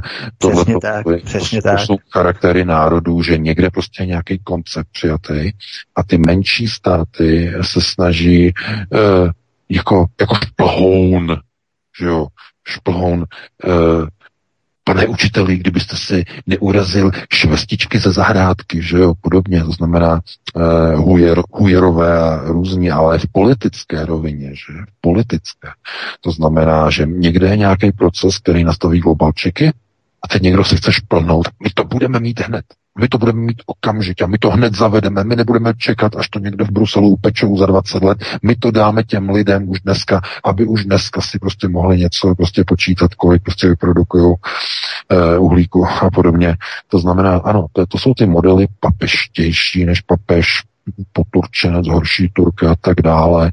Konec konců to je v mnoha ohledech u politiků na české politické scéně, na Slovensku, v Polsku zejména, to je Poláci v polské vládě se říká, to jsou, jsou větší američani než američani. to, to Moravěcký pomalu ten, ten už nemluví vůbec, ten už nemluví ani polsky, ten už mluví jenom anglicky a takovou tu americkou, takovou tu uh, žvejk American English. to je, on se o to pokouší, ono mu to moc jako Vendel, jako Vendel, že v 90. No, ano, přesně tak. ano, ano, přesně tak. A ono mu to stejně moc nejde jako ten přízvuk, ale to je jedno, to jenom ukazuje prostě, že ta společnost je de facto jako by se cítí nějak malá nebo upozaděná, že se snaží za každou cenu prostě přiblížit těm velkým zemím, to znamená šplhnout si u nich nebo u těch globalistů. To je, samozřejmě tragédie. A je, vždycky to krůček po krůčku se zavádí některé koncepce, některé koncepční systémy, to znamená, něco oni chtějí zavést, něco málo a eh, hned se toho někdo chytne, prostě a někdo to urychluje. To jsou mm, že takové ty katalyzátory procesu řízení, to znamená urychlení něčeho, aby se nasunulo rychleji. Nejlepším způsobem je udělat to populárním a moderním popularita, modernost, to znamená, aby to lidi sami chtěli, aby to sami používali. Eh, je takový je ten nejrychlejší katalyzátor zavádění nových novinkových procesů, hm, které potom ale jsou vedeny ke strašným věcem. Eh, platby, elektronické platby kartami, že jo, na jedné straně to je strašně skvělé, protože to je, to je rychlé, nemusíte mít hotovost elektronické a tak dále, můžete platit na internetu, nemusíte někam běhat s penězma na poštu. Eh, to je, to je skvělá věc, ale na straně druhé strašně nebezpečné, protože eh, když se dostanou extremistické systémy řízení k moci, tak vám začnou omezovat platební operace. Tohle už nemůžeš koupit. Za- zablokujeme ti to. Protože máš třeba recepis u doktora na vysoký tlak a chlast, žádný chlast už si nekoupíš eh, přes tu platební kartu. Máš to totiž na indexu. Nekoupíš. A nebo Eh, chceš si dát nějaký, nějakou klobásu, že jo, tohleto, nakoupit si a tam je, Ježíš Maria, tam si někdo řekne, tam je uhlíku, že jo, to zase to bude, to budou peníze. No a ty to zaplatíš, že jo, dáš tam i tu pokutu uhlíkovou k tomu, ta odejde do Brusele, eh, že jo, do toho fondu obrovského mamutího pro důchody a pro všechny další špatnosti. A tohle všechno de facto budou lidé platit si ze svý kapsy a přesunovat do bruselské. A ten Brusel potom bude mít tu roli těch nosatých milodárců. To znamená, my jsme tady, my otevřeme náruč a my vám dáme důchod. Nebo my vám dáme e, nepodmíněný příjem, že a lidi kleknou na kolena, o bože, chvalme Boha, ne toho ne, chvalme šéfa Evropské komise, že on nám dá peníze. No, jenže si nikdo neuvědomí, že ti lidi, kteří se dostanou do, to, do této pozice, tak to už všechno je zaplacené vlastně z těch uhlíkových daní, které se budou vybírat úplně ze všeho. Uh, ano, ano, přesně tak. Oni totiž uh, potřebují nějakým způsobem stabilizovat rozpočty a neudělají to žádným jiným způsobem, než tím naprosto nejgeniálnějším, to znamená zdaněním zdýchání, ale nikoli z nádechu, kyslíku, ale z výdechu, z CO2. Paneč, to jsou hlavy. Kdo by to řekl, že? To je, to je genialita. Nikoli z nádechu, ale z výdechu. No a máme 2059, takže tohleto je finito, že jo, teda konec, e, minimálně té analytické části. Dáme si nějakou představku, Petr tam najde nějaké písničky, které výjdou na nějakých 6-7 minut. E, já si zase vlezu do lednice, něco proskoumám prostory vnitřní, ochutnám něco a potom bychom se vrátili a pustili bychom se do telefonických dotazů. Se určitě všichni těší, budou všichni určitě jste střízliví a pokud ano, tak se jim zkusím taky nějak odpovědět, potom budu vědět. E, takže tak to zatím bylo, no já zatím odcházím. Mezi tím, co VK bude produkovat uhlíkovou stopu CO2 v rámci brakování letničky a, mapování toho, co tam všechno je, tak my si samozřejmě vydechneme, nadechneme, my si vydechneme, zahrajeme si ledničku a písničku, ledničku taky, ale písničku si zahrajeme, to je možná lepší.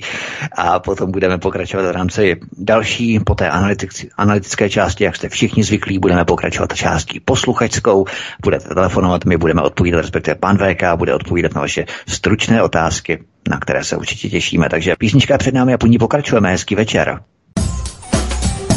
Prosíme, pomožte nám s propagací kanálu Studia Tapin Rádio Svobodného vysílače CS. Pokud se vám tento nebo jiné pořady na tomto kanále líbí, klikněte na vaší obrazovce na tlačítko s nápisem Sdílet a vyberte sociální síť, na kterou pořád sdílíte. Jde o pouhých pár desítek sekund vašeho času. Děkujeme.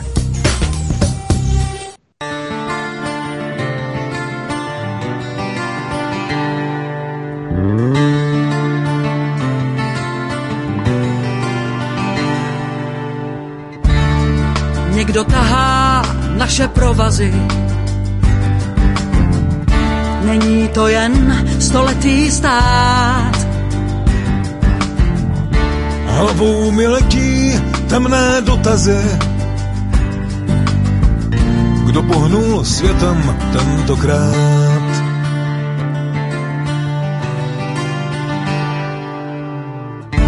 Mocní, co nikdy pravdu nepoví vedou nás bažinami dál. Ďábel si lehce kořist uloví na úkor těch, co obelhal.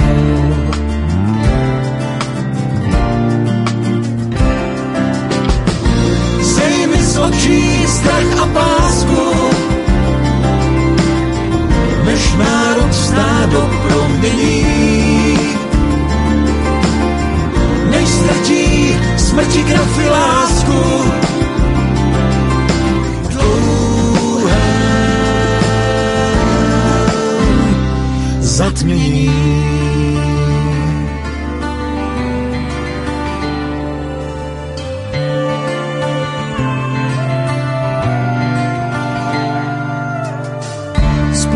Učím se věřit, pravdě má tohy.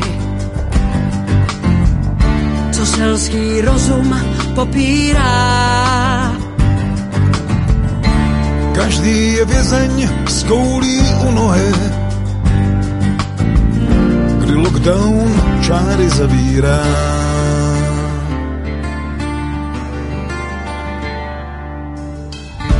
Dokáže vodu, pije víno teď. Jidáš se v roušce ukrývá.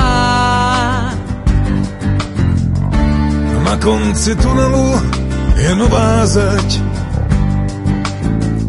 V zemi, kde nikdo nespívá.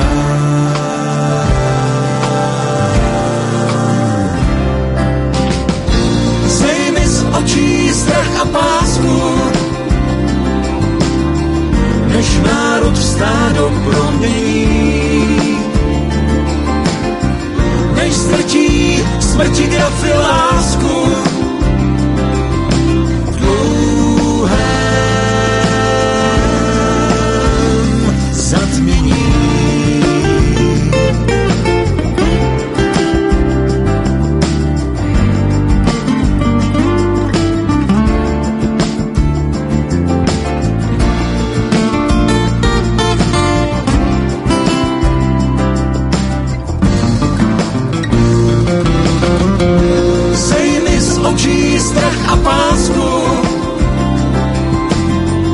než národ stádo promění. Než ztratí smrti grafy lásku, v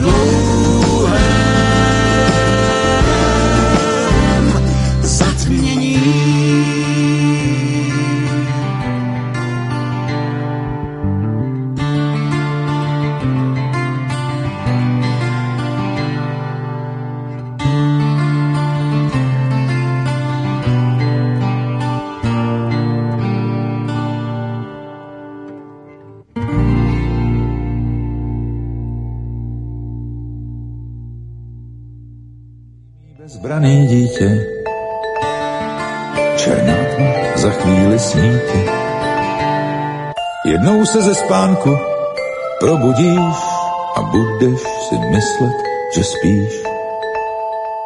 Jednou se ze spánku probudíš a budeš si myslet, že spíš.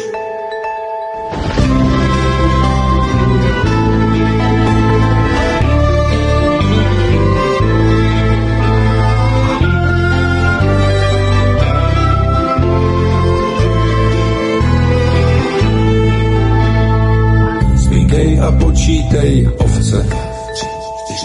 Zeslábneš po první stovce. Ovce tě do spánku dopraví, jen ti vstoupí do hlavy. Ovce tě do spánku dopraví, jen ti vstoupí do hlavy. Budeš mít krásný nový čip a zjedíš po mně obřídlu. Na každém rohu z kamer bude sklížet Bůh. Každý tvý slovo bude ráno, nahráno a uchováno, kdyby snad náhodou, náhodou, náhodou. Zpívám ti písničku prostou, zatímco tvý dluhy rostou. Budeš jen číslo a to bude fér, určí ho program Lucifer. Budeš jen číslo a to bude fér, určí ho program Lucifer.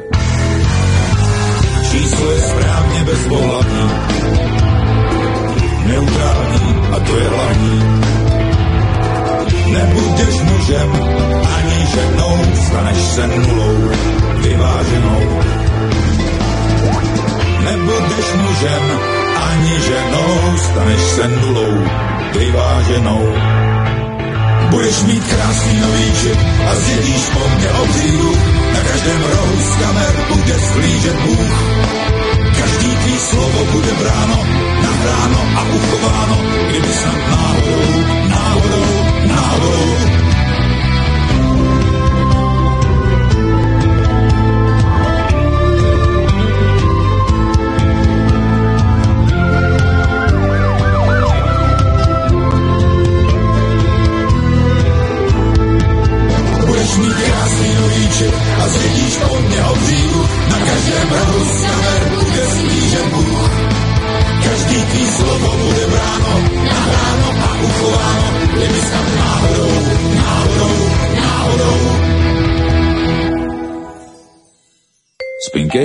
Bezbraný dítě, černá tma za chvíli snítě.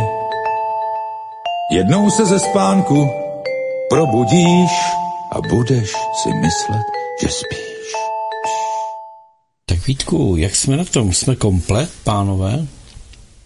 Já jsem tady, Petře. Jo, jsme tady určitě. Výborně, tak, Tak máme skvěle, prvního skvěle. volajícího. Pojďme, pánové, na to. Tak, eh, dobrý večer, jste ve vysílání, položte otázku. Halo, halo, slyšíme se? Tak posluchač zřejmě nevydržel, tak zkusíme zavěsit a připojíme dalšího. Nemá cenu čekat. Halo, halo, jste na drátě? Tak posluchač není, zavěsíme ho, je to zbytečné prodlužovat. Eh, Já bych jenom řekl, že debatních pořadů, diskuzních pořadů tady máme celou řadu, jak například Pavel má svou interakci v akci, kde si to vysílá každý 14 dní, tam měl, teď tam měl snad někoho jiného ve čtvrtek od 17 hodin, a samozřejmě máme i další pořady, takže tam lidé mohou diskutovat, eh, ty pořady jsou přímo na to stvořené. Tady právě se kladou otázky panu VK, eh, kterých na ně odpovídá, takže budeme vděční, když budete pokládat otázky. A dovolal se nám někdo další, Petře? Nie, nie, som tu sám. Super, super. Eh, Můžete hovořit, hezký večer, svolný vysílač. Prajem eh, pekný večer všetkým poslucháčom, aj vám, ako realizačnému týmu. Uh, mám tu dve slušné poznámočky na vás. Uh, jedna, je, je, je, je tu jedna smutná správa. Opustil nás Jozef Krchňavý, ktorý sa podielal na rozbehnutí aj vašej činnosti minulosti. Uh, takže Joško je už na druhej strane. To je len pre tých, ktorí ste ho poznali. A druhá otázočka je na pána šéf-redaktora Aeronetu, nakoľko momentálne volám zo Švajčiarska, uh, takže spojenie je také, aké je, ale v každom prípade vás všetkých ešte raz pozdravujem. Jedna otázočka je, uh, čo sa týka Slovenska, a teda Veľmi ste nerozvadali v minulosti činnosť eh, strany Kotlebovcov. Eh, Keby ste mali možno, že chvíľočku k tomuto možnosť sa nejakým spôsobom vyjadriť, a taktiež eh, momentálne na Slovensku, ako dobre viete, prebiehajú aj pochody zámier, len tam začína zase trošičku škrípať organizácia. Toľko z mojej strany. Prajem všetkým pekný večer a budem vás počúvať. Do počutia. Dopo taky zdravíme, já jenom eh, v rychlosti vzpomeňme na Josku Krchňavého, protože my jsme se s ním setkali, nebo minimálně já jsem se s ním setkal na československých hranicích u Soni Čifáry v rámci studia CS, tak eh, my jsme se s ním setkali, úžasný člověk, tak opravdu vzpomeňme Josefa Krchňavého, to byl opravdu velký vlastenec a úžasný člověk, ne, neskutečně živý, vitální, energický. Ta informace mě opravdu zasáhla, nevěděl jsem to, takže děkuji za ní, když s tom, tím poděkováním asi toho není eh, příliš eh, mnoho co říct, ale je to, je to prostě informace, která je velmi smutná, takže vzpomeňme na Josefa Krchňavého. VK, eh, k těm ostatním věcem máš něco? Tak já bych se připojil k vyjádření upřímné soustrasti. Samozřejmě to na alternativě jedna velká rodina, takže rozhodně tedy eh, čas každý má eh, vyměřený, každý eh, život je měřený nikoli podle délky, ale podle obsahu, podle využití toho života. Nejenom pro sebe, ale i pro lidi okolo, jak dokáže člověk využít tedy v dobrém nebo v negativním slova smyslu. Takže rozhodně tedy e, e, není důvod tedy k nějakým, e, řekněme, e, smutným pohledům zpátky, ale e, je to v podstatě pokračování tedy odkazu jednoznačně. On byl na začátku, že, založení svobodného vysílače. Mám takový pocit. Myslím, že ano, nemám to příliš takto zmapované, ale, ale ano, ano, znám ano. ho osobně, tak jako, jenom tak. Fajn, pojďme asi na ty další Dobře. části. Eh, Co se týče, co se týče politické scény, eh, politické scény na Slovensku, tak já ji nějak jako úplně podrobně nesleduju, ale Alternativa samozřejmě je rozštěpená na Slovensku úplně stejně jako v České republice. To se není žádné tajemství.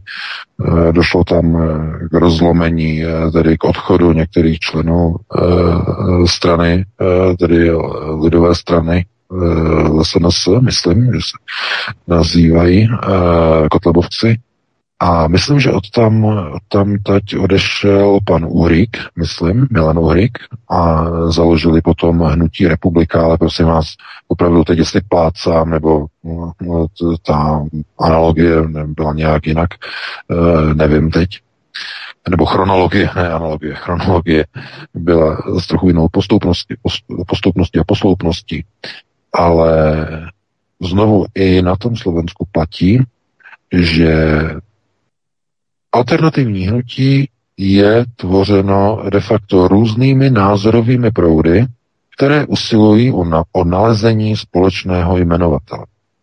A dokud ten společný jmenovatel není nalezen, tak ke sjednocení alternativních proudů nedojde. A to vidíme na české alternativě, vidíme to i na slovenské alternativě.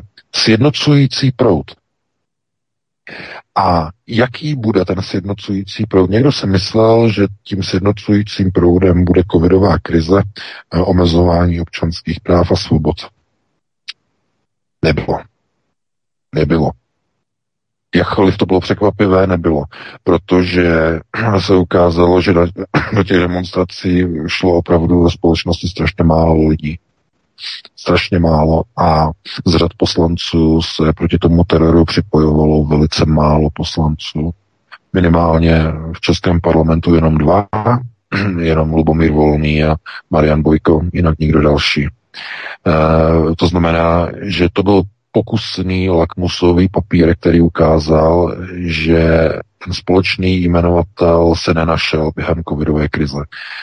E, nyní hrozba války, hrozba Eh, odvodu nebo odchodu vojáků někam do války na Ukrajině, eh, hrozba případných mobilizací a podobně, odesílání zbraní na Ukrajinu, zbavování eh, armády, obrany schopnosti a odevzdávání zbraní národních armád ukrajinské armádě.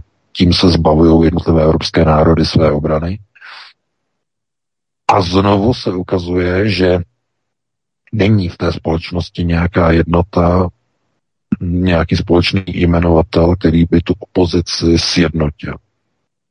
To znamená, nějaká ta velká spojovací tématika tam vůbec není. A teď je otázka, jaká by měla být ta spojovací tématika. To znamená, ten národ od někud tedy vychází, má nějaký základ a co je tím největším společenským problémem, který by měl tu alternativu spojovat. Co to je? Je to odpor proti válce? Je to svoboda? Nebo jsou to sociální statusy, sociální bezpečnost společnosti? nebo jsou to nízké daně, nebo co je tím společným spojovacím mechanismem. A alternativa zdá se, jako, že má různé principy, různé systémy řízení. E, konec konců alternativní projekty eh, vždycky tedy mm, akcentují tedy nějakou část tedy eh, informačního pole a používají nějaký proces řízení. Eh, my tedy snažíme využívat takzvanou konceptuální gramotnost, to znamená systém tedy koncepce sociální bezpečnosti, to znamená dívat se na procesy v rámci tedy jednotlivých koncepčních plánů a tedy řídících plánů. Nic se neděje náhodou, všechno je součást nějakého plánu, nějaké koncepce. Od toho to tedy vychází, součást koncepčního, tedy, tedy konceptuálního řízení je plánované řízení, plánované a plánující řízení. Ale jinde Některé alternativní a i politické strany se řídí něčem jiným, nikoliv e, konceptualitou, ale populism. To je také jeden z procesů řízení. Populismus eh, tedy řízení politických systémů podle toho, co chce nejvíce lidí. To je jeden z možných modelů. Dalším modelem alternativy je um, nacionalismus. To je asi nejlepší označení, nacionalismus. Tedy akcentování národní přednosti, národních zájmů před zájmy všech ostatních subjektů e, globálního společenského prostoru. To znamená, těch modelů je hned několik, které alternativa může akcentovat. A e, tohle to je možná právě ten důvod, proč e, alternativní nejenom projekty, ale politické alternativní projekty e, se nedokážou nějak shodnout, protože se jedná o nekompatibilní systémy řízení. Nemůžete slučovat e, konceptualitu a konceptuální gramotnost s populismem nebo s nacionalismem. Protože to jsou systémy, které jsou založené úplně na něčem jiném odlišné. To je, myslím si, ten zásadní důvod. Uh, pokud bychom mluvili o nacionalismu, určitě jednoznačně, tak uh, pro národní ukotvení a ten akcent na národní notu je největší právě u pana Kotleby, to je zcela jednoznačně, uh, u Kotlebovců zcela bez pochyby. Republika hnutí pana Uhry mi připadá že uh, oni jedou konceptualitu, tam, je, tam vidím konceptuální nasazení, především od pana Uhríka jedno, jednoznačně konceptuálně. A uh, populismus vidím jednoznačně samozřejmě u uh, Roba, že Robo Fico jednoznačně ten jede populismus. To znamená lid pro lid, to znamená důchody, důchodci, sociální systémy, če, eh, to samé, co jela svého času za dob eh, Jiřího Paroubka ČSSD, tak eh, jede směr sociální demokracie. To znamená, na tom Slovensku jsou tady ty tři systémy zastoupené. A jako mě asi nepřísluší ty systémy nějak hodnotit, každý má své pro, ale i proti samozřejmě na té politické scéně. Takže takhle bych to zhodnotil a pustíme se do dalšího volajícího, pokud máme někoho. Jenom bleskově doplňuje, že to je nutné rozlišovat v rámci fejkové alternativy a autentické alternativy. To znamená, fejková alternativa je ta, která se politizuje s cílem získat nějaké trafiky a povalovat se ve sněmovně a v podstatě jenom tlouct ústy a nic reálně nedělat. A další autentická alternativa je právě ta, která se snaží nějakým způsobem i činy doprovázet ty své teoretické eh, různé koncepty, které prozazuje a tak dále. Takže prostě dělat něco opravdu pro lidi, snažit se pomáhat a tak dále. A v podstatě autentická alternativa, to je vlastně to důležité a mimochodem taková možná perlička pro mnohé z nás, Nela Lisková připravuje další opravdu autentický alternativní projekt a bude se rozvídat eh, nejenom na jejím profilu na sociálních sítích, ale i tady u nás na svobodném vysílači. Připravujeme s ní rozhovory v rámci eh, tohoto eh, celku nebo řekněme instituce, kterou ona připravuje Nela Lisková, takže počkejte si na to, ale pojďme dalšího volajícího. Tak jste ve vysílání, dobrý večer, položte otázku. Dobrý večer, dobrý večer, zdravím všechny ve stylu Jirka Zostivaře. Eh, k dnešnímu článku pana VK, jako už to zní včerejším dnem po celém světě, a ve své podstatě by se dalo říct, že eh, když kolektivní západ nepřijme eh, čínskou nabídku, tak to Číně rozvazuje roce i podporovat Rusko Eh, dalo by se říct, i zbraněma. Jo? A samozřejmě Čína ví dobře, že když padne Rusko, padne i Čína. I přesto, že je dneska eh, mocenskou velmocí. A jenom bych dodal, eh, hrozně se mi líbilo v OSN, když Nebenzia za ruskou stranu ve své podstatě vykřečkoval toho ukrajinského, který chtěl, aby povstali eh, za napadení Ruskou federací a on řekl, ať povstanou za uh, ruské, teda ukrajinské eh, napadení Donbasu a povstali nakonec všichni. Děkuji a budu vás poslouchat. no, no samozřejmě, protože Čína eh, to sleduje především svoji situaci v jeho východním eh, prostoru, eh, tedy v jeho východní Asii a především v jeho čínském moři a v prostoru Tajvanu. To znamená, jakýkoliv otřes Ruska by ohrozil moc Číny Čína teď je v mimořádné situaci, protože mm, ona ví, že je druhá na řadě. Hned po Rusku druhá na řadě, kdyby to jako nějak dopadlo, nebo nedopadlo dobře pro Rusko, tak Čína okamžitě je druhá. oni to vědí, proto oni teď uzavírají takové přátelství nebo manželství z rozumu, tak by se to dalo nazvat eh, Moskva a Peking. A tam je možné úplně všechno naprosto všechno. Od dodávek zbraní až po dodávky čínských vojáků na bojiště na Ukrajině. Doslova. Opravdu. A eh, to by, bylo, to by byl opravdu velký posun. To by byl velký posun do mnoha, mnoha liní. E, především eh, asi by k tomu došlo v případě, když by se Peking rozhodl pro, pro obsazení Tajvanu. Obsazení Tajvanu je totiž Eh, politicky by potřeboval podporu Moskvy, Ruska, jednoznačně, pro takový krok.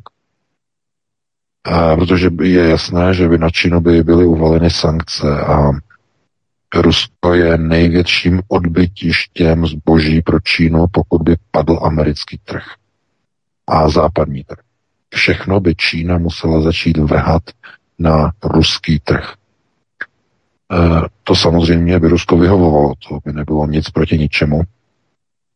Ale eh, samozřejmě, že by to začalo vadit domácím producentům v Ruské federaci velmi výrazně, protože eh, přestože tam většina celních tarifů je taková mezi Čínou a Ruskem jakoby odpouštěná, tak to není neomezené. A Rusko by muselo úplně vytáhnout stavidla a udělat e, volný trh, to znamená bezcelní výměna zboží a to by samozřejmě položilo mnoho ruských podniků, protože cenově by nedokázali konkurovat čínskému dovozu.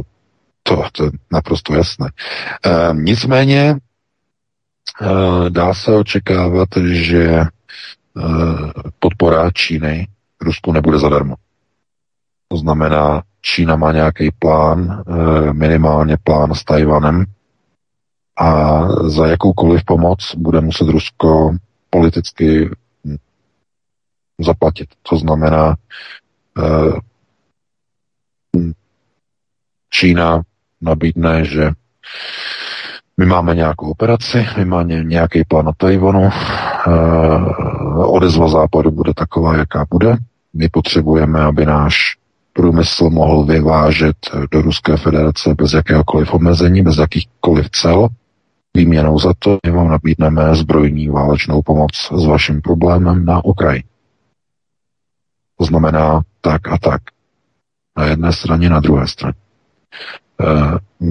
Tak. Takhle, by to, takhle by to bylo z pohledu Číny e, podle všeho realizované. Jestli je, to, jestli je to takhle daleko, až tady v těch intencích, to momentálně nevíme. A nemyslím si, že by se mělo jednat principiálně až tak jako o zbraně. Prosím vás, Rusko nepotřebuje zbraně. Rusko má tolik zbraní, že neví, co s něma. E, to, co Rusko potřebuje, jsou vojáci. To znamená e, vojenská síla na bojišti. A jestli něco takového se, se chystá, to by, to by bylo s velkým přesahem. To myslím si, to by byl přesah obrovský, který by sahal z Pekingu až na, na Donbass, do Doněcku. To by, bylo, to by bylo velký, ale myslím si, že tak daleko to ještě zatím není. Číňané zatím přešlapují, zatím sondují situaci. A tady ten návrh mírový je vlastně taková jakoby první vsuvka, první příspěvek na mezinárodní scéně k tomuhle uh, globálnímu problému. Takže tak by na to reagoval, s tím se další volající. Dobrý večer, jste ve vysílání, položte otázku.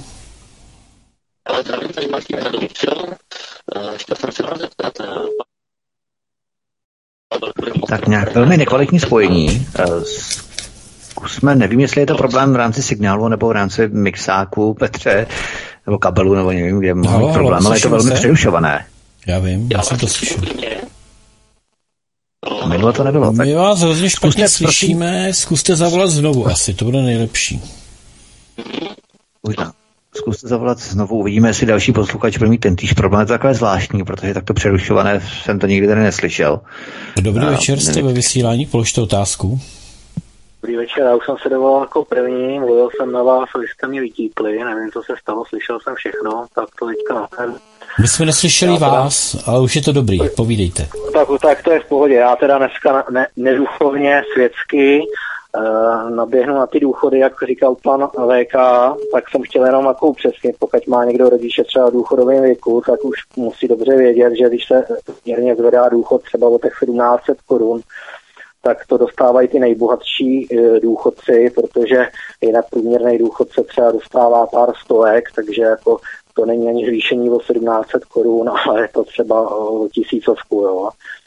A chtěl jsem e, teda říct ještě tomu jednu věc, že tady chybí, chybí tady to, že by se měli e, ty silní ve středněku e, zastat těch slabších, těch starobních důchodců nebo těch starých, ale ona tady chybí právě ta rodinná pospolitost, e, nějaký takovýto cítění, e, úcta ke starým a všechno to jde od rodiny, od toho rodinného kruhu a to je prostě strašně špatně, že to tady není a vymizelo a myslím, že to není jenom za těch 30 let, myslím si, že to je i jako uh, ve výchově a ne, ne tím, co přišlo s, uh, s.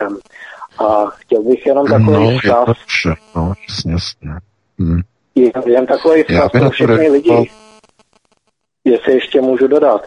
Já bych chtěl jenom podotknout, že jen jednota lidí dokáže zlomit jakýkoliv systém na světě, aby si to lidi zapamatovali a aby drželi spolu, protože jinak to ne, neskončí dobře. A jedna ještě chuťovka, koukal jsem včera na ČT24, kde byl biskup Plzeňský a pan moderátor se ho ptal, jestli síla vojenská nebo politická může zlomit to, co se děje na Ukrajině, stručně řečeno. A pan biskup, já jsem si to tady poznamenal, abych to ocitoval, aby mě někdo nemohl napadnout za dezinformaci. První, co třeba zajistit, je jakási spravedlnost. Není možná jinak, než se zbraní v ruce. Tak tohle je duchovní katolický vzkaz. Paráda. Velice tleskám. Myslím tak to to je sarkasticky. to, Naschledanou. to je Že katolíci pokračují v rámci tradice po druhé světové válce. křížový, křížov, a nejenom a křížových výbrav samozřejmě. To je Jasně, něco, křížových to- výbrav, přesně. To je, to je opravdu, hm, protože Satan ovládá samozřejmě katolickou církev, že František má rohatýho, má za krkem, se mu drží sukubus. Se hluboce věřící lidé vidí, jak eh, se mu, jak vysí Františkovi sukubusu okolo krku, že je do něho vrostlej částečně kopitama dozad, že jo, hm, eh, to je, no, samozřejmě, protože nemá víru. Nemá víru a Vatikán eh, samozřejmě stojí na obrovské kaverně, že jo, ta je kaverna, tam, tam je peklo přímo hluboko, mnoho kilometrů pod Vatikánem je kaverna pekla. E, všechny ty síly, které prochází potom vlastně tím, tím palácem, že jo, tak e, musí být opravdu velice silní, že jo, duchovně velice silní. A pokud nejsou silní nebo jsou nějaký pokřivení, tak jsou posednutí některou z těchto entit a mm, potom začne s nima ovládat s tím papežem. Víte, jak on líbal eh, nohy muslimům, eh, jak začal žehnat eh, homosexuálům, pokřivuje Kristovo, tedy učení a tak dále. Víte, to, no a chápete, proto mnoho katolíků se teď odvrací od katolické církve, říkají, nechti, nechceme mít s tímhle papežem vůbec nic společného, že jo. No a, e, že jo, zbraně do války, kněz, žehnání k zbraním, já, no, to je, to je jenom ukázka té společnosti, ale ještě bych reagoval na to o té jednotě lidí, že když se dají dohromady, tak eh, dokážou cokoliv. Eh, Jak je to vůbec možné, že tohle se dělá, že je to ve společnosti? Podívejte se, když Fiala přesně před rokem, no ono to bude zítra, že 25. když zablokovali těch 8 webů, včetně našeho Aeronetu, to bude rok, zítra výročí, rok, že? tak eh, on tehdy roz, eh, prohlásil, že to chtělo odvahu. Jenže on neřekl, že přesně tohle on říká ve všech dalších procesech řízení. On to určitě říká i teď, když chtějí prostě důchodcům vzít peníze, tak chce to odvahu. To je... A já nevím, jestli tohle je ve výchově. To fakt nevím. Pokud ano, tak to je tragédie, a nebo je to způsobené eugenickým zářením. Ta společnost ty politiky transformuje, přeměňuje je. V té výchově jsou třeba v pořádku, ale protože dlouho žijí v nějakém prostoru, který je eugenicky pokřivuje v rámci třeba nějaké politické strany, oni se úplně promění, oni se úplně změní a začnou se chovat takhle. Takže nemusí to být jenom tou výchovou. Je, je těžké říct, jestli je to jenom tou výchovou. Uh, především v těch procesech, uh, co proběhly po covidové krizi, kdy došlo k obrovské změně lidí. Obrovské. Uh, změny názoru, rozbourání vztahů společenských, ty jsi nechala očkovat, ty jsi, te, že jo, ty, ty jsi se nechal očkovat, nenechal se očkovat, ty jsi desolát, že jo, věříš nějakým hoaxům a tady to, tohleto rozbourané vztahy, v rodinách, že jo, a e, nepošleme k vám děti na, e, na víkend, protože vy nejste očkovaný, že jo, dědeček s babičkou, tam prostě tohleto vnoučata, e, nejste očkovaný, musíte se očkovat, takže oni potom jdou na nějaké roztoky, no a e, že jo, děda ten zemře po dvou měsících a babička po deseti. No a už nemají žádné rodiče, že jo, nebo prarodiče, děti, že jo, že no, protože rodiče zešíleli, že jo, No a ona potom jde, že ona jde na agendu a zjistí, je očkovaná, je neplodná, už nemůže mít třetí dítě, mají dvě, že jo, a už nemůže. A teď, že to slučilo? No, měla čtyři dávky. První, druhou, třetí a čtvrtý booster. No, to je ta kauza. Tady. Takže, e,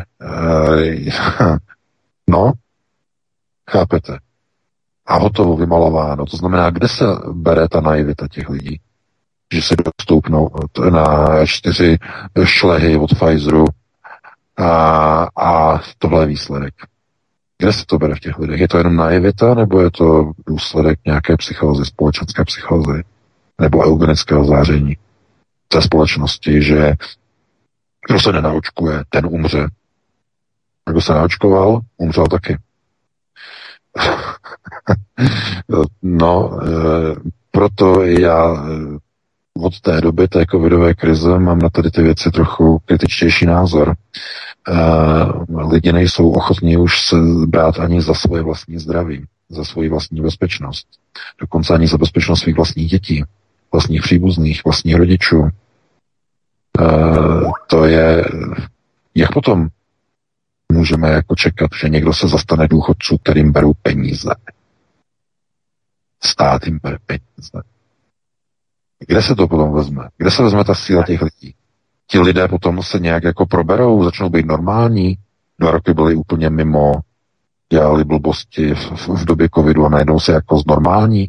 Já, já, já tomu tak až moc nevěřím. Já si myslím, že ti lidé, pokud nějakým způsobem částečně jakoby zdegenerují, tak ten proces se prohlubuje. Ten se nezlepšuje. Ta degenerace se rozrůstá. Hm, takže já nemám na to nějakou jednoznačnou odpověď na tady ten dotaz. Souhlasím s tím, že to sjednocení lidí by, by eh, fungovalo, ale kde ty lidi najít? Minimálně po těch letech, které jsme zažili a v téhle době, ve které žijeme. Takže tak bych na to reagoval, pustíme se do dalšího volajícího. Dobrý večer, jste ve vysílání, položte otázku. Dobrý večer, zdravím vás všechny. Chtěla jsem se zeptat, má smysl se účastnit v hlavních městech eh, těch demonstrací? Nemělo by se to udávat v každém malém městě? A ještě jsem se chtěla zeptat, eh, byla jsem u lékaře vlastně v lékárně a chtěla jsem se zeptat, zapla jsem si Bluetooth a ty naočkování lidí se tam vlastně v tom nastavení, jestli je, zdali tohle je možné. Jenom tak jsem se chtěla zeptat. Děkuji za odpověď. No, já děkuji za dotaz. No, eh, to ano, ty aplikace, myslím, nějak ty, ty, ty, ty, ty covidové aplikace vám říkají, jestli někde v blízkosti je někdo pozitivní, negativní, naočkovaný, neočkovaný. Já nevím, jestli to ještě stále funguje. Už to zrušili, tady ty, tady ty udělátka. Ale jestli ten přenos jako z člověka na člověka funguje, eh, když jsou očkovaný, no tak zřejmě asi žádnou jinou látku nemají. To znamená, eh, ty, ty spajky se zřejmě z toho dechu šíří do toho prostoru a dochází k takzvanému pasivnímu očkování.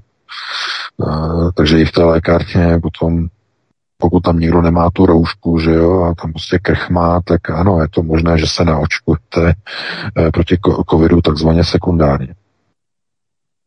No, a aplikace vám asi k tomu nepomůže, protože ty aplikace, že jo, to někdo to může mít tu aplikaci, někdo ji nemá tu aplikaci, že jo, na aplikace dneska každý se dívá jinak. Dneska už ani se nedívají lidi na aplikace, jestli tam je covid, není covid. E, dneska se dívají, jestli tam mají CO2 spotřebovaný nebo ne, nemají CO2 spotřebovaný, že jo.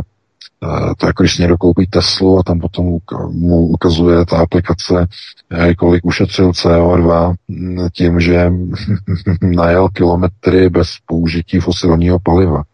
Že jo, ale už mu to nespočítá, kolik CO2 bylo vyprodukováno na uh, tu děsivě neekologickou výrobu těch litiových baterií, které jsou v té podlaze toho auta, že to už mu to nepočítá. A ani mu to nepočítá ani projekci CO2 po spotřebování životnosti baterie po sedmi letech, eh, co se potom stane s tou baterií, jak zatíží prostředí CO2, likvidace té baterie, jestli vůbec bude likvidována, nebo jak bude likvidována, nikdo neví, protože se to prý někam pohřbívá, někde ně, někam pod sem v Americe, v Kalifornii, v Nevadské pouště, tam má Tesla prostě nějaké pohřebiště, tam to dávají ty vyjetý baterie, ale asi ekologický to moc nebude. E, takže takhle by na to reagoval, no a pustíme se do dalšího volající. Veka, eh, paní myslela jinou variantu. Ono prý, když si najedeš Bluetooth na telefonu, tak očkovaný lidi pochopitelně sedí tam znázorněji skrze grafen, víš? A skrze tyhle věci. Jo, je můžeš vidět jako, no, no, no, tohle měla na mysli tohle tímhle způsobem. No, tak e, to je jedna z možných teorií. E, ona většinou hm, je třeba si uvědomit, že pokud to zapnete e, někde takhle něco, e, tak e, musíte taky dávat pozor, že je dneska spousta takzvaných IoT zařízení, jako jsou pokladny, pokladny mají Bluetooth v, v, v lékárnách, jo? to jsou ty čtečky, které vám skenují ten kód, jsou připojený přes Bluetooth, znamená, jsou to ty pistole.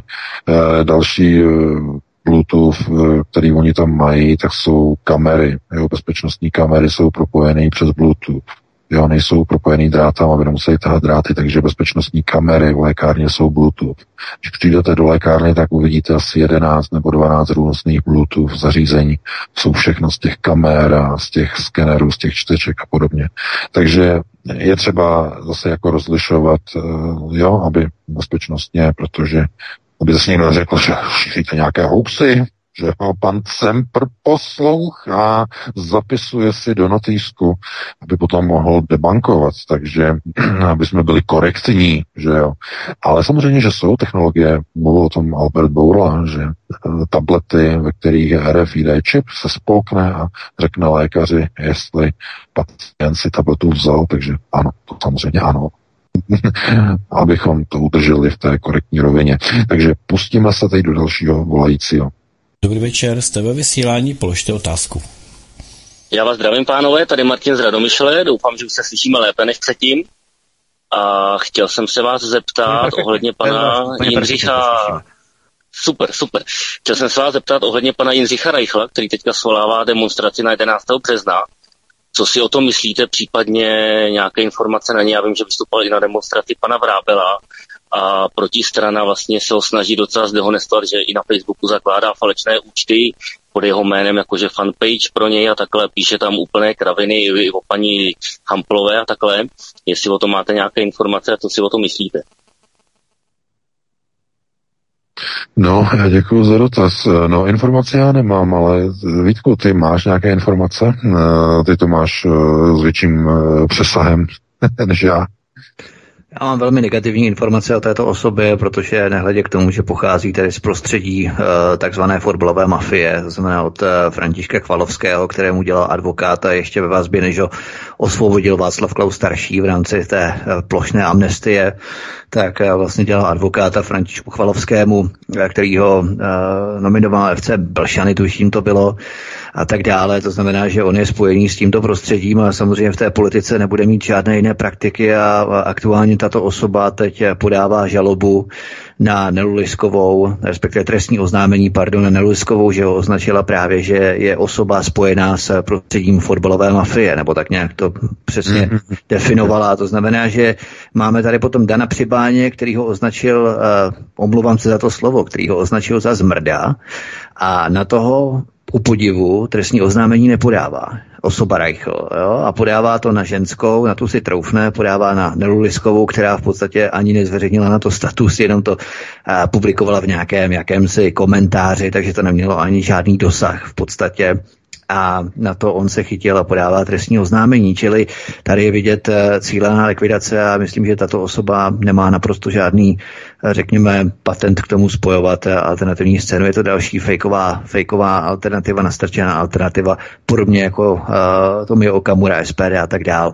To je pouze můj názor, nikdo se s tím může stotožnit, nikdo nemusí, ale já to vidím bez velmi negativně. Mm, jasně. Dobře, tak eh, to je myslím zhodnocení, no a tak se pustíme do dalšího volajícího. Pokud tam někdo vysí, čeká ještě, jestli ho stihneme, no stihneme, má ještě 15 vysí. minut. Tak... Dobrý večer, jste ve vysílání, položte otázku.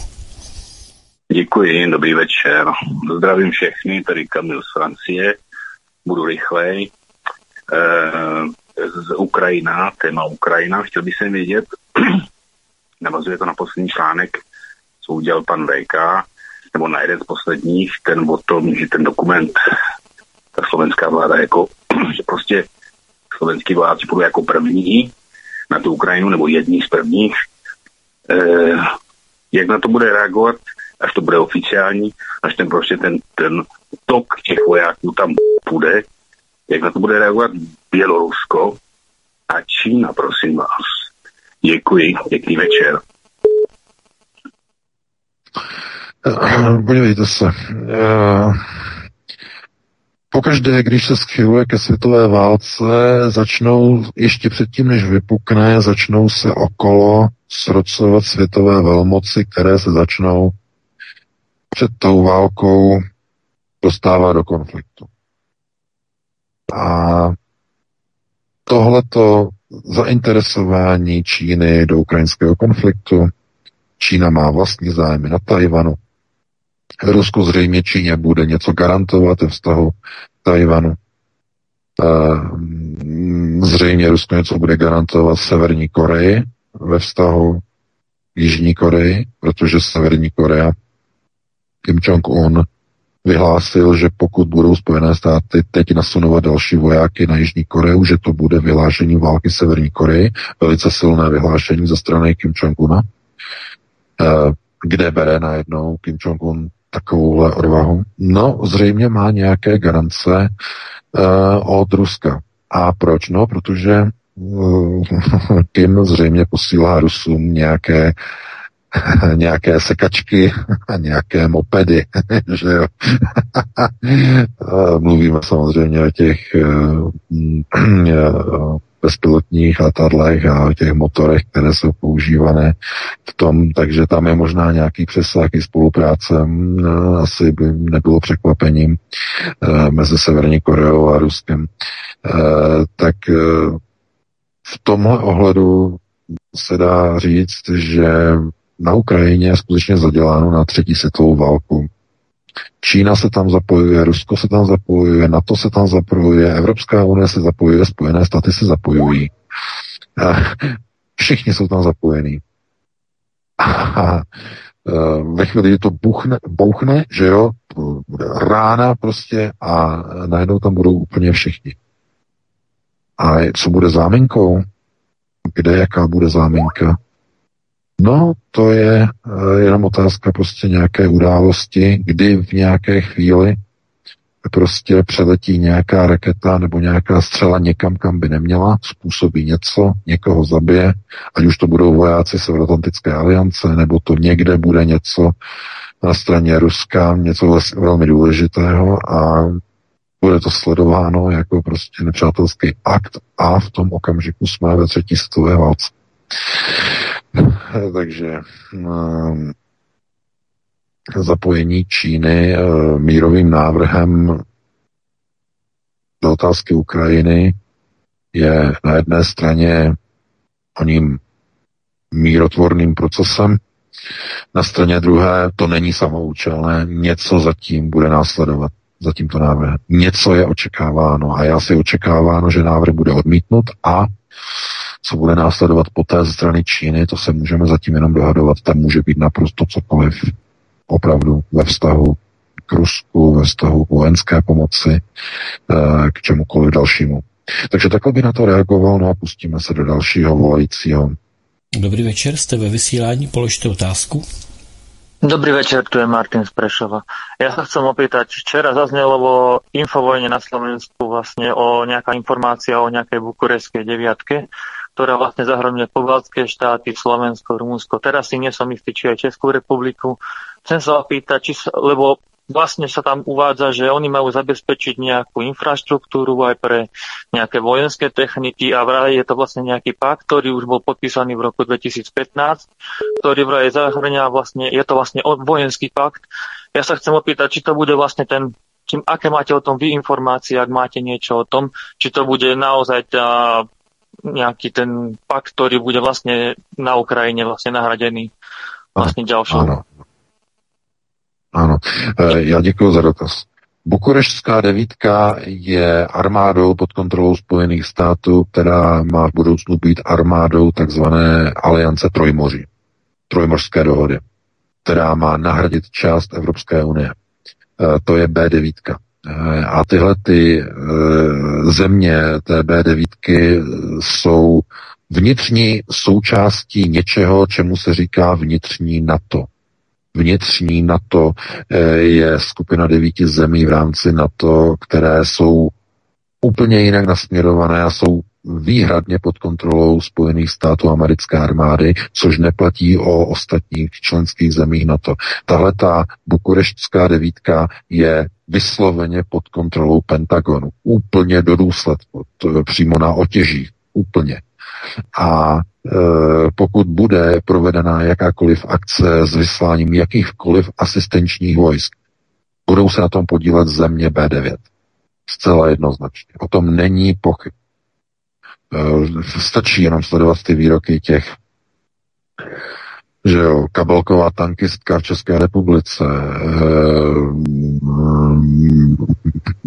potom, eh, že jo, na Slovensku mají toho Nadě, v Polsku, že jo, tam mají, tam to ani neřeší, tam to řeší přímo prezident Duda, že jo, ten už mluví, že, že bude jedna země, jeden stát, že nebudou žádné hranice, že jo, Duda ten už vidí prostě sjednocení Polska, sjednocení Ukrajiny. E, zkrátka ty procesy jsou nastartované tak, že pokud dojde k jakémukoliv vyslání vojsk, a což je nezbytné, Ukrajina se neobejde bez potenciálu, bez vojáků NATO. V téhle chvíli už ne už se neví, nevím, jestli sledujete eh, pan, který volal, určitě sleduje, co probíhá teď na Ukrajině, kde dokonce začali povolávat, představte si na frontu, začali povolávat zaměstnance odvodových vojenských úřadů, zaměstnance vojenských zpráv, začali kvůli nedostatku lidí odvádět na frontu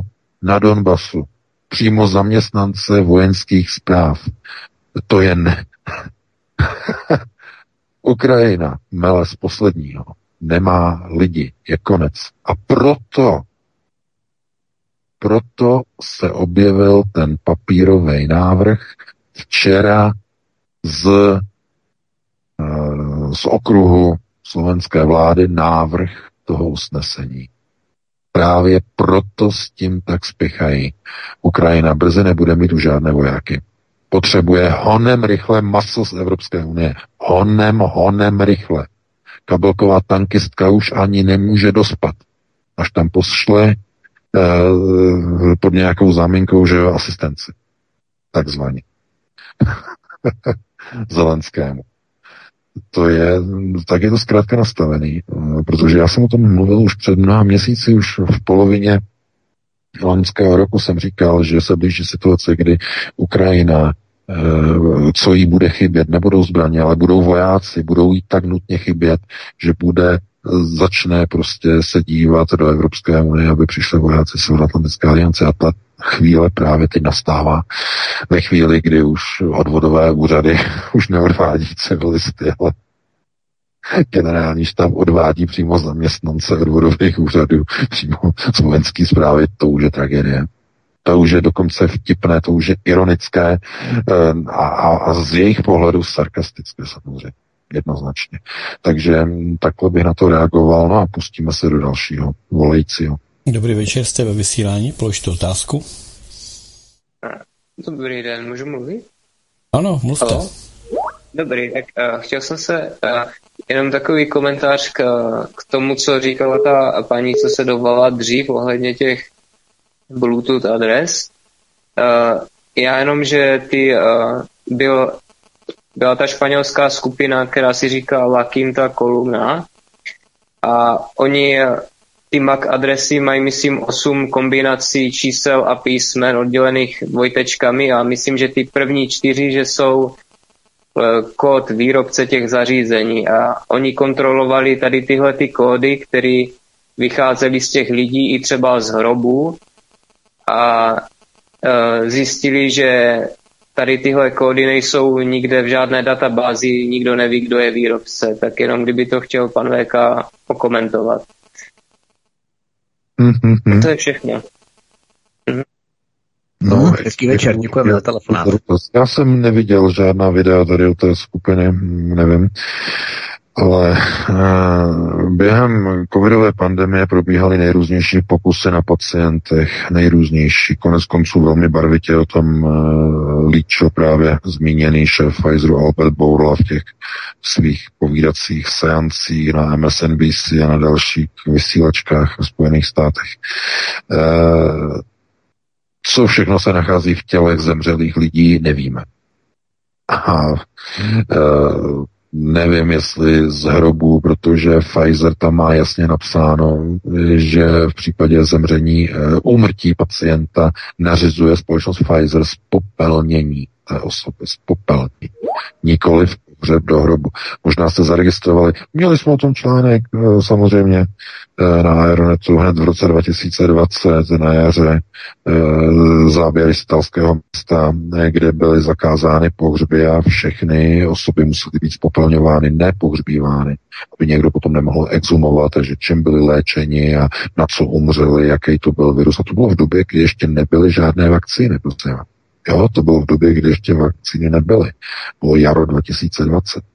A e, oni prostě tam zakázali pohřbívání, že prostě museli jako jenom spalovat, spalovat, spalovat a dokonce i lidi, kteří byli jakoby e, negativní na test, tak byli spalováni. No, co potom oni dělali s těma, ne, potom v té zkušební fázi s těma lidma, to vůbec nevíme. E, na stovkách milionů lidí, kolik bylo očkováno v Evropě, hm, a teď nevím přesně to číslo, ale e, prostě na desítkách milionů lidí oni testovali rostok, který nebyl otestovaný od Pfizeru, od Moderny a všech těch dalších, které byly e, lidi si to, ale lidi si to nechali do sebe prostě napíchat a najednou měli magnetické rameno.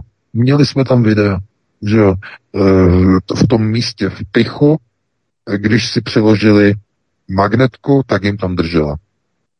Magnetka z lednice. Úplně nádherně, když hejbali z rukou, ji tam držela, jak, jak, jak doslova přilepená. tam několik lidí tam ukazovalo. Prostě to je, chápete? v těch látkách, co se nachází a je vyloučené, že se tam nachází nějaké uh, věci nějakého nanocharakteru, znamená nějaké malé, opravdu nějaká, nějaká zařízení, která jsou aktivována například ve frekvenčním spektru. když se zapne to spektrum, tak lidi začnou kolabovat, děti se začnou, očkované děti, pokládat na zem ve školách najednou spontánně v jedné třídě, bum, spadnou všichni na zem. Nebo ta škola, policejní škola z toho Sokolova, že v roku 2021, léto nebo 20, nevím přes, eh, jsme přinesli články, ne, jak se tam položili, že jo, ti studenti, kadeti té policejní, střední policejní školy najednou při konci školního roku, že jo, to bylo v červnu nějak 30. nebo kolikátého, tak se položili přímo na zem před tou školou. E, do dneška tam nebylo vysvětlený. A všichni asi byli zřejmě očkovaný, nevím. No, to je těžko nějak uh, zjišťovat. Uh, zkrátka jsou věci, které asi nebudou nikdy odhaleny, anebo pokud budou odhaleny, bude z toho obrovský skandál. Takže takhle bych na to reagoval, no a pustíme se do dalšího volajícího. Poslední, poslední posluchač, poslední posluchač, kterého máme. Tak tak, asi už poslední dotaz. Jste ve vysílání, dobrý večer, položte otázku. Vítku, určitě zřejmě poslední dobrý večer všem, dobrý večer posluchačům, Tomáš Wolf, Karlovy Vary. E, já, co se týká Reichsela, tak jenom v rychlosti on má prostě pouze mocenský ambice. Nic víc, nic méně. Já to cítím srdcem a kolikrát se i projevil. Ale o čem jsem se mluvit, tady se celá republika připravuje na 11. Že budou někde protestovat nějaké demonstrace a podobně. Jenže 9. je inaugurace, 10. co cítím, naše garnitura už nás podrazila několikrát. E, vyhlásí mm, mimořádný stav, válečný stav, stav nouze a bude po demonstracích.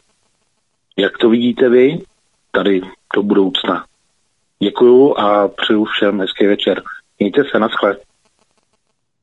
No, já děkuji za, dokaz, za dotaz. Uh, možná úplně všechno, uh, protože situace na Ukrajině je taková, že, jak už jsem teď před chvíli říkal, Ukrajině dochází vojáci. Uh, ruský masový mlín, masomlín, ten obrovský masomlín, který je na Donbasu, na frontě mezi Severskem a Bachmutem eh, požral eh, za poslední měsíc přes 100 tisíc ukrajinských vojáků. 100 tisíc. A Zelenský je celý, všichni, kteří byli mobilizovaní v sedmé, v osmé a v deváté vlně, dneska jsou z nich mrtvoli. Eh, to je největší masomlín možná od druhé světové války, Bachmut. A eh, tohleto jenom ukazuje, že je naprosto nezbytné dodat Ukrajině další maso, ale už ne z Ukrajiny, tak už nemá kde brát, ale z Evropy. A lidem to asi nebude recht. Lidem se to nebude asi líbit, minimálně ne, ne všem a k tomu bude potřebovat Fiala další porci odvahy a bude asi potřeba vyhlásit nouzový stav. Možná válečný, ale spíš bych to typoval na nouzový stav. Nebo stav ohrožení, stav ohrožení, eh, že vyhlásí. Po inauguraci, někdy, nevím, jestli hned druhý další den, ale v dohledné době po instalaci generála do funkce oni začnou provádět velmi zásadní procesy. Takže vůbec to nevylučuju. Vůbec. No, takže to byla poslední odpověď na poslední dotaz. Já doufám, že dneska jste se něco dozvěděli něco málo, byly nějaké přesahy, byly nějaké oblouky, e, žádné chucpe dneska nelítalo, to bude až příště. No a vy si užijete při, e, příští týden, že jo, zase pracovní, e, užijete si samozřejmě i víkend, příští pátek o 19.30 e, si nás zase naladíte, no a e, do té doby e, já vám tedy přeji krásné prožití toho víkendu, protože na to se všichni těšíte. No a e, pro tuto chvíli vám přeji krásnou dobrou noc a samozřejmě vít, e, louč, loučím se s tebou Vítku i s tebou Petře a děkuji za pěkné vysílání.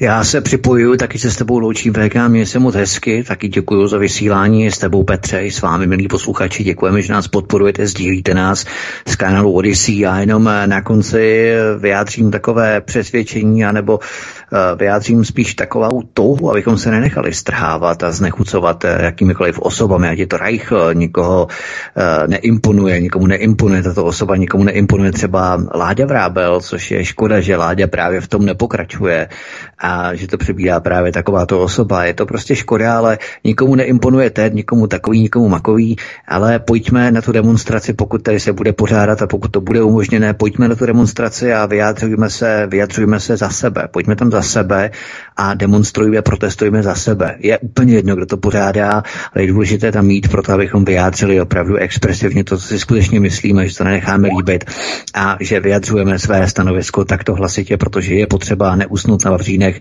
protože kdo spí v demokracii, probudí se v totalitě. Takže to je všechno. Já vám děkuji, mějte se krásně. Samozřejmě v pondělí pokračuju třetí částí americkými svobodnými bombami, jak američané před koncem druhé světové války bombardovali česká města a nejenom Prahu a Plzeň, ale i mnoho řetězovaných dalších měst v Česku, v protektorátu Čechy a Morava, tak eh, i samozřejmě Slovensku. Tam máme připojené, protože od eh, slovenského národního povstání byli také spojenci, řekněme. Takže to je důležité, takže třetí epizoda, závěrečná epizoda bude v pondělí a samozřejmě potom další eh, věci, to už samozřejmě tady nebudeme teď říkat, protože každé studio, které vysílá, tak má svoji linii, má svoji skladbu, takže zůstaňte při poslechu svobodného vysílače dál, budou vysílat další studia, další informace, podívejte se na náš program, sdílejte nás, poslouchejte nás, budeme velmi rádi. Hezký večer. Tak já děkuji všem, kdo jste se dneska účastnili pořadu, děkuji jak Vítkovi, tak VK. Eh, chci vás pozvat na demonstraci za důchodce, eh, za to, jak se vláda chová eh, proti ústavně a proti zákoně. To se koná v úterý 28. února na Malostranském náměstí v Praze od 16 hodin a pořádá to iniciativa, kterou založil Jiří Paroubek.